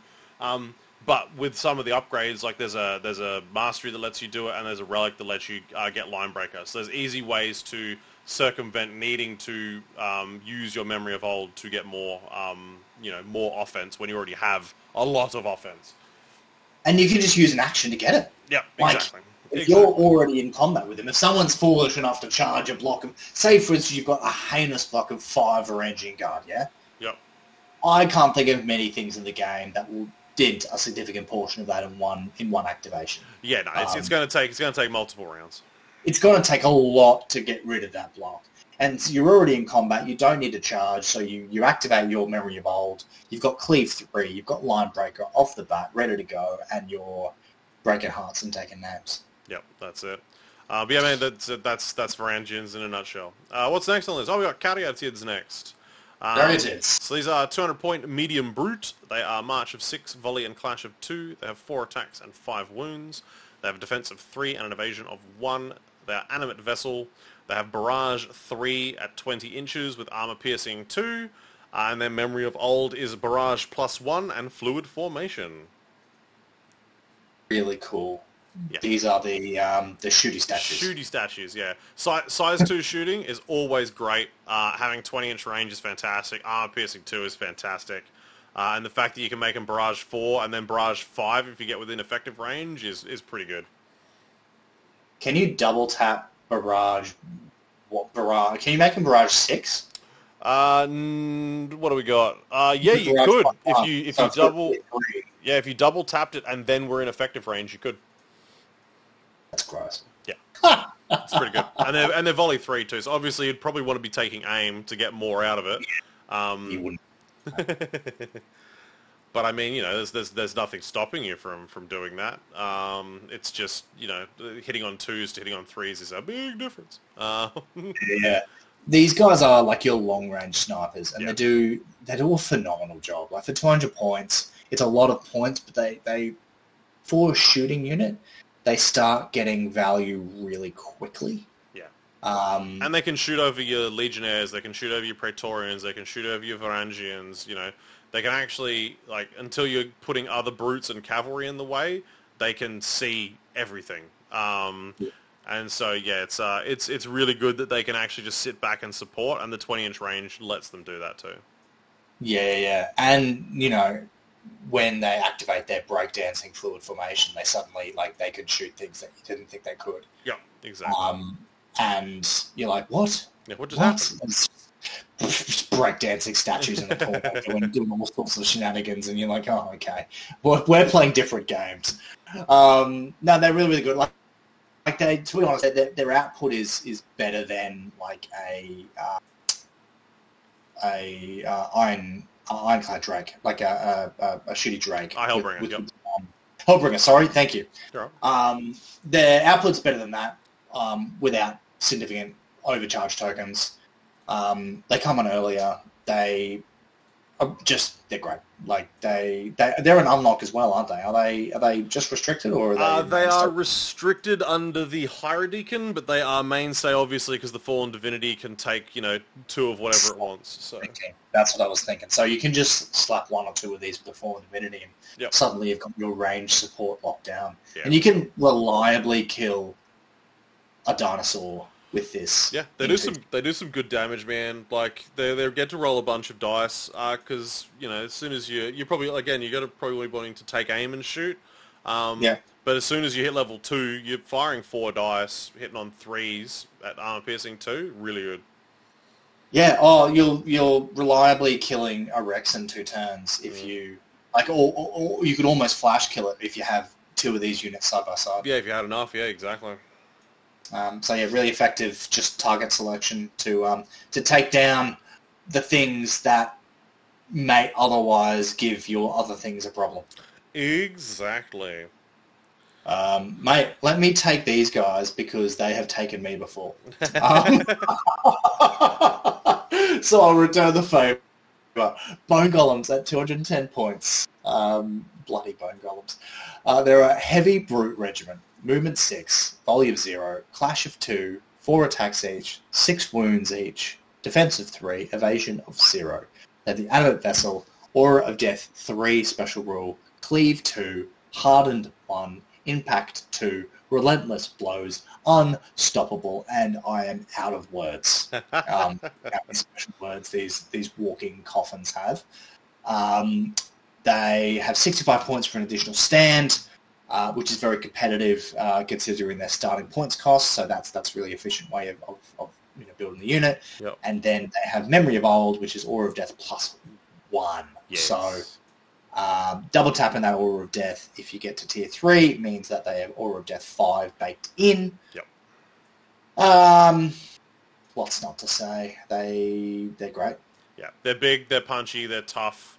Um, hardened one um, on a defense three six wound chassis. It's it's hard to chew through. Um, and they're like your additional stands are actually relatively cheap considering what you get out of them. Um, and I mean they're doing two impacts as well. So and they've got unstoppable built in, which is always lovely. Um, Yeah. So yeah, like these these guys are consistent. Like they they've got a fairly low clash, you know, clash two, but they're not. They they can just sit there. They've got they're so tough, and then they've got aura of death three, easily aura of death four when you hit tier two, aura of death five. You know, if anything else helps them, or if they double tap it, yeah, it's it's really good. They like these guys. Think of them. They do less upfront damage, but they do more sort of aura of death, just sitting there damage. Yeah, exactly. So, you know, the question of do these guys do as much damage as Varangian Guard? Oh, I mean, I'd have to do the math, but that Aura of Death probably swings it to these guys. Yeah, I guess it's um, it'll. Dep- I think if you can capitalize on where you can get bone golems and what they what runs into them, aura of death's probably better overall. Um, Yeah. But I, but you're but you're going to be sending Varangians against something that they need to crack open. So yeah, it's you know different tools for different jobs, right? So Well, actually, because Relentless Blows, like if we're actually doing the math, Relentless Blows being exploding ones hmm, is the mathematical equivalent of one extra clash. true. So these guys have the same clash and the same attack stat as Varangian Guard. Um, they've got cleave two, so the same cleave. They've got hardened ones, the same hardened. They do impact hits. They're faster, and they have built-in unstoppable. Mm, Um, so everything we just said about Varangian Guard and, and gushed over them are just basically rinse and repeat for Bone Golems because they essentially do everything uh, but better because they also have Aura of Death um, and they're just slightly more points. Um, the only things that Bone Golems have to their detriment is they are quite difficult to fit in a list because they're only restricted to the Archimandrite. yes. Yeah. And if you're running the Xhiliarch, which a lot of people do because he is the Xhiliarch, um, then you're maxing out the Xhiliarch's warband. Yep. You're throwing in Fallen Divinity in there, and suddenly you, you, you just do not have the points for a Archimandrite, a mainstay, and a buffed up unit of Bone Golem. You just can't Mhm. fit them in. So they're really like I actually prefer Bone Golems. I love Bone Golems. I think binning the Fallen Divinity can sometimes set Fallen um, uh, Old Dominion players free because when you take out the points of that and you give yourself ability to free form lists around other standout units, you can suddenly go, okay, what if I just run like something focused on Bone Golems? Yeah. and leverage the bone golems as my as my star player in the list. Um, and you know that's not a bad option. it's not bad. Um, they're terrifying, um, and yeah, I love them. I I can see myself running a bone golems list. Yeah, no, they, they're, they're good, man. I played into a bunch of times, and it's always fun. Uh, we got Kanephors next, um, which are a heavy brute. They are uh, March 6, Clash 3, 5 attacks, 5 wounds. They have defense of 3 and an evasion of 2. Um, they have Animate Vessel, they're Blessed, Cleave 1, Hardened 1, Impact 2, and their Memory of Old is Flawless Strikes, so 1's Ignore Defense. Yeah. Yeah. Love it. Just a choppy version with re-rolls to Bone Golems, comparatively, for the most part. Yeah, they're they are. It's, it's so annoying because they're also so good. Yeah. that blessed is the key. Like the blessed is is the unit identity. Like Kanephors are the punchy statues that never die because they're defensive two. Well, sorry, defense three with hardened one. So you hit them with, um, you hit them with cleave one, say, and their threes re-roll in defense Yeah. with no resolve. So they're, they're really tanky, uh, and they do heaps of damage. They they're they're five attacks each, so with with cleave one. So if you reserve your blessed for your offensive, um, you're blending things. Yeah. 100%. Yeah. It's really good. They Really good. yeah, just I mean yeah, insert yeah, really Yep. good choice here. And then for another brood option, we have the Bucephali. These are Get out of it. There's too many good ones. I'm cutting you off. I'm cutting you off. Cancel Persephone. No, but they're so good. I mean, they're they're not as cool as my Minotaurs, but they're close. Go on, give us give it to us. What are the Persephone? All right, so they're 220 point heavy brute. They are March 6. They are Clash 3. They are 4 attacks. They are 5 wounds. They are defense of 3, and they are an evasion of 2. Uh, they have Animate Vessel. They have Brutal Impact 1. They have Cleave 3. They have Impact 2, and they are unstoppable. Uh, and their Memory of Old is Brutal Impact plus 1. So they can hit Brutal Impact 2 very easily, uh, and they can hit Brutal Impact 3 when they double tap. Uh, and they've, you know, two impacts each hitting on threes, really nice. Inbuilt charge rerolls, also lovely. Um, no, they, these guys are these guys are pretty tough. Um, they do struggle compared to. I think the the difficulty with Old Dominion is you've got the, there's three three brutes we've gone through now. They're all heavy brutes, and they all are very similar, um, which is obviously something we notice as a uh, as part of the design, and so we will see what happens to them in the future. But they're um, Bucephali are great. Um, the models look fantastic. They play really well. Um, I mean, they they're just they're undead minotaurs, right? Like that's what's not to love about that. They, I mean, you hit the nail on the head, my man. They, it, it's almost like you want the one stat line, and then you say, right, buy the particular models that you love, and then here's your brute stat line, and Yep. then you can basically pick one of three subtexts Yeah, to, exactly. to run it at. Um, because they, you- you're right, they're, they're very similar. They're almost functionally identical points cost. They do, they're slightly less tanky and slightly more damage. Yeah. Um, so it's essentially sprinkle for flavor, whatever you want to do. You've kind of got you've got you've got passive damage from Aura of Death on Bone Golems. You've got clash damage from uh, Flawless Cleave and Blessed on Kanephors, and you've got impact damage with the High Brutal Impact uh, on Bucephali. Yeah, I mean, carefully give that that cleave three native is Yeah. really helpful. Um, really, really effective to just like just dust off a Tontor Yeah. or get rid of an Apex or just get through. You know, when the um, Ironclad Drake gets out, um, you know that thing's going to be hard to kill. Um, up steps Persephone and says, "We've got it, boys." Um, Yeah. So they, they they definitely have a place. Um, but as you well pointed out, I think the OD list suffers a little bit just with sameness. Yeah, Um, for sure. But I mean, let's be honest, it's it, it's a nice problem to have because Yeah, you get to pick the models that you love, and and they are like the, the one thing I will say is even though their stat lines are similar, the model the model choices could not be more different between Yeah. the Bone Golems, the Kanephors, and the Persephone, and they're they're all three of them are phenomenal sculpts. Yeah. Like they're so flavorful. They really do capture the imagination. Depending on whoever's playing it, um, you could really go to town with narrative theme or you know whatever tickles your painter or your your you know um, your, your collector's uh, button. Yeah. These models will do it. Um, so yeah, I mean it's it's a good problem. Yeah. Um, For sure. uh, Mate, do you want to hit the next one? Yeah, Centaur, Prodromi. Uh, these guys haven't been released yet, have they? No, no. Uh, the uh, Centaur uh, Prodromi and the Centaur Kerykes uh, have yet to be released. look, we'll just quickly touch on them because you know, as, as the, the, the hazard of uh, gushing over units that are yet to be released, uh, it may change. Um, 150 points for light cav.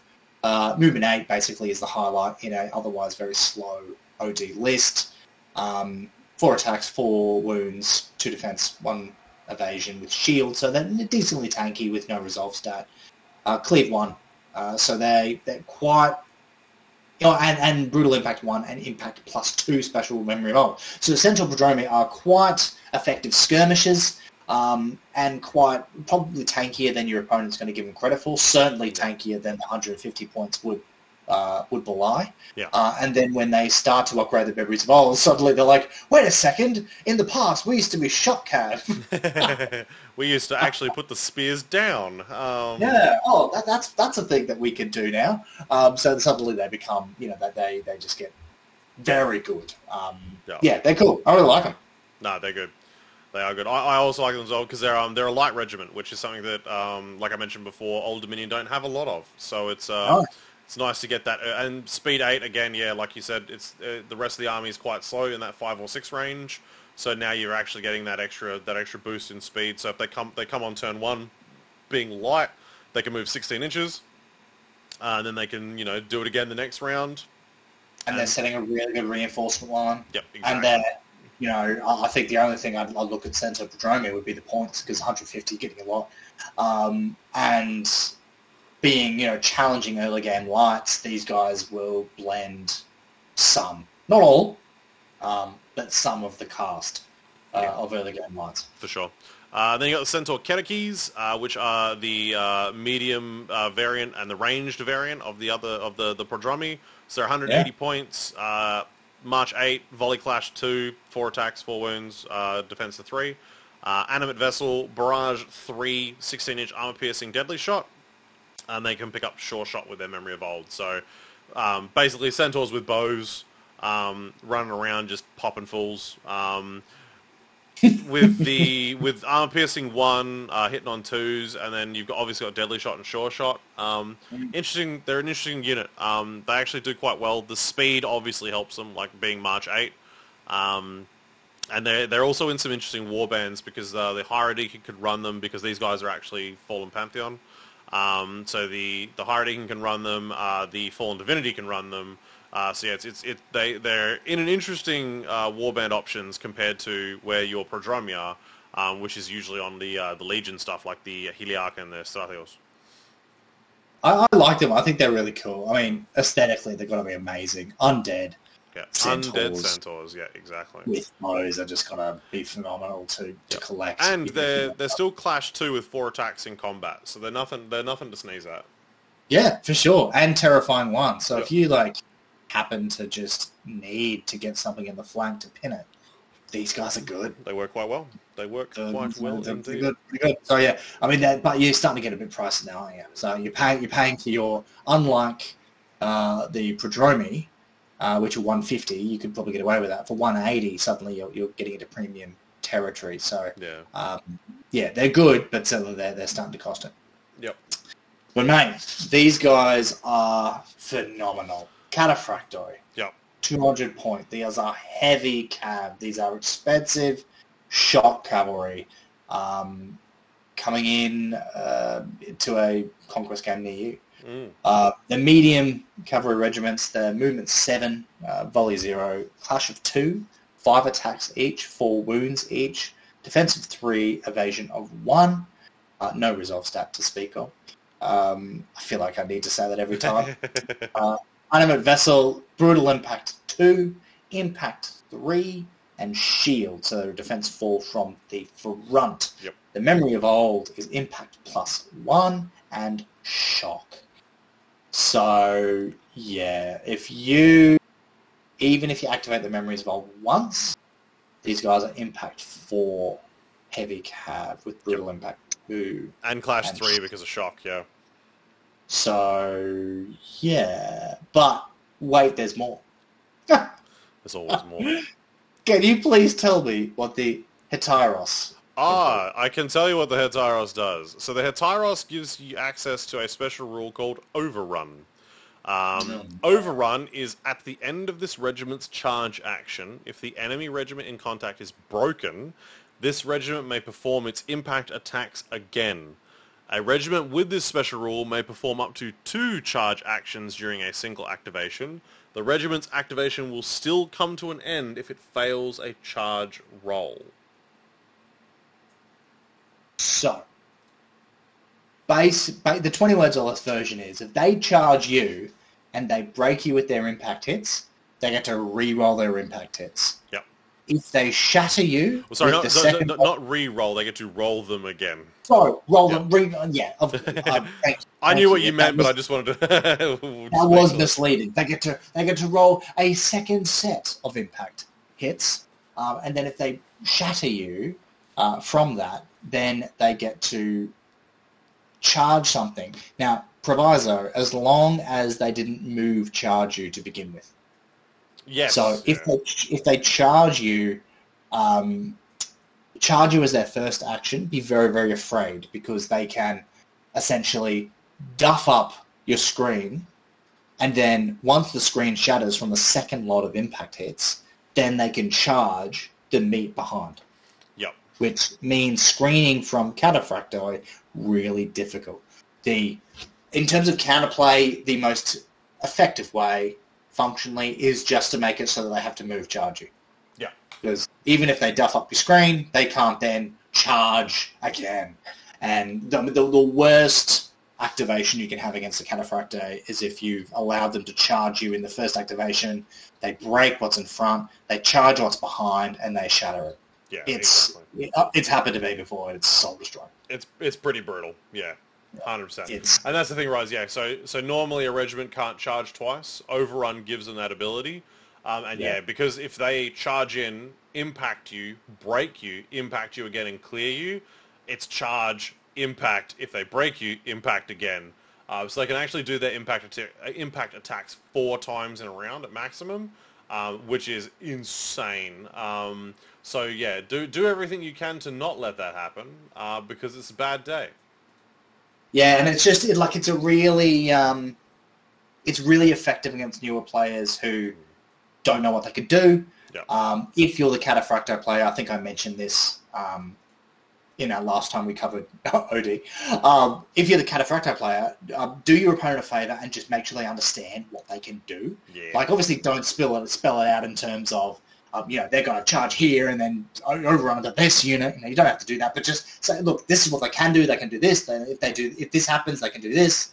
Um, to just sort of make them aware, because otherwise, that's like probably the biggest feel bad that can happen in a game. Um, but yeah, I mean, yeah, they're really, really good. They're very expensive, and they are only restricted for the Strategos, aren't they? Yep, yep, exactly. So like the if they were if they were in any other character, I would say um, they're a problem. Yeah. But because the Strategos is probably in my mind the least desirable character of the bunch, I think they're absolutely fine because to take them, you're not taking other things. Yeah, yeah, exactly. Like the, like the real cost benefit analysis of taking Cataphractoi. They're phenomenal, but it also means that your opponent isn't also taking the other phenomenal things they could have taken. uh, so they're just like one of the other problems they have to deal with, and because they have to unlock them with you know unlocks and that sort of stuff, you know they're de- they- it's it they you can deal with them, um, you know as long as you've got yeah, some sort of chaff and speed of your own. If you've got no speed, then yeah, that's a problem. for sure. All right, we've got the last regiment now. It is the Profane Sepulchre. So it's a 270 point medium monster with a march of 5, a clash of 2. It has 8 attacks. It has 36 wounds. It has a Good resolve of nothing. It has a defense of 3 and an evasion of 2. Um, it is animate vessel. It is devout, um, meaning a priest gets a bonus on it when it casts. Uh, it has a special rule called Unhallowed Ground, which is this regiment cannot be healed, and even though it's a monster, it counts as being a size 2 instead of a size 3. Uh, and in addition, it counts as 5 stands when seizing an, uh, an objective zone instead of 3 stands like other monsters. Uh, and it also has, and this is where its fun times begin, uh, it has a draw event called the Exhortation of Eternal Faith. Um, so when you perform this draw event, you select one of the following ev- uh, effects and the effect goes off. So its first effect is this regiment suffers six wounds. It does not take resolve tests from these, but it does gain plus four to its attacks and it gets inspired and cleave one. So it would then be, uh, you know, clash three with 12 attacks and cleave one. Uh, its second effect it can choose is this regiment suffers six wounds. These, uh, these wounds do not cause resolve. Target friendly regiment within 8 inches counts as if it's under the effect of the Tier 3 Dark Power Pool until the end of the round. So this is, again, it's a, it's a one target of the Strategos' Supremacy or the uh, Archimandrite's spell. Uh, the third effect it has, it can suffer 4 wounds that don't cause resolve, and then all friendly command stands within 12 inches get plus 2 to their attacks. And its final uh, effect it can choose is this regiment suffers X number of wounds to a maximum of 12 that do not cause morale. Target enemy regiment within 10 inches suffers X, uh, where X is equal to the number of wounds you just took. Um, these hits have armor piercing 1 and count as if they've come from the flank, but they do not cause morale. In my little head, I mistook target enemy regiment for target enemy regiments. Ah, no, no. You, you Hadouken a single regiment with up to 12 and I'm just like, this could be fun. Um, Uh, and then, so there's a final caveat to the exhortation, which is it has to be able to suffer the full number of wounds. So if you're trying to do, say, the first effect where it has to suffer six and you've only got five wounds left, you can't actually do it. Um, but yeah, that's uh, that's just Yeah, a, yeah. thing to take I'll- into effect. and also, it's worth noting that obviously all of these require it to suffer wounds every time you Yeah, uh, every time you do it. draw Yeah. it, uh, with the exception of the last. So you can pick X as zero, so you don't have to suffer wounds. Obviously, you won't get Well, you, you just don't have to. You just you can just choose not to resolve the draw event because draw events are optional, so you don't have to actually do anything Okay. like that at all. Um, but the Perfect. Or you do that. Yeah, exactly. Uh, and then the um, you can kill yourself with this. So if you have six wounds remaining and you do six, you you, you burn six wounds for any of the effects, you will die. Um, so you can actually you know blow yourself off the face of the planet. it's just such an interesting unit. I really enjoy it as a design space.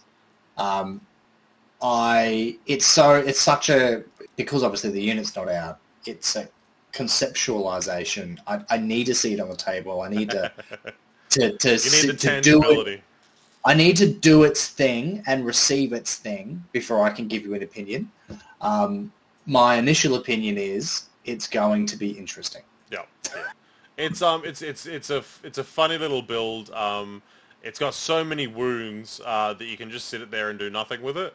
Um, but it's also got enough wounds where you can actually get a fair amount out of you know mixing and matching its effects if you wanna if you wanna blow things up. Yeah, I mean, part of me thinks the way to maximize it is to literally do nothing and just park it on a.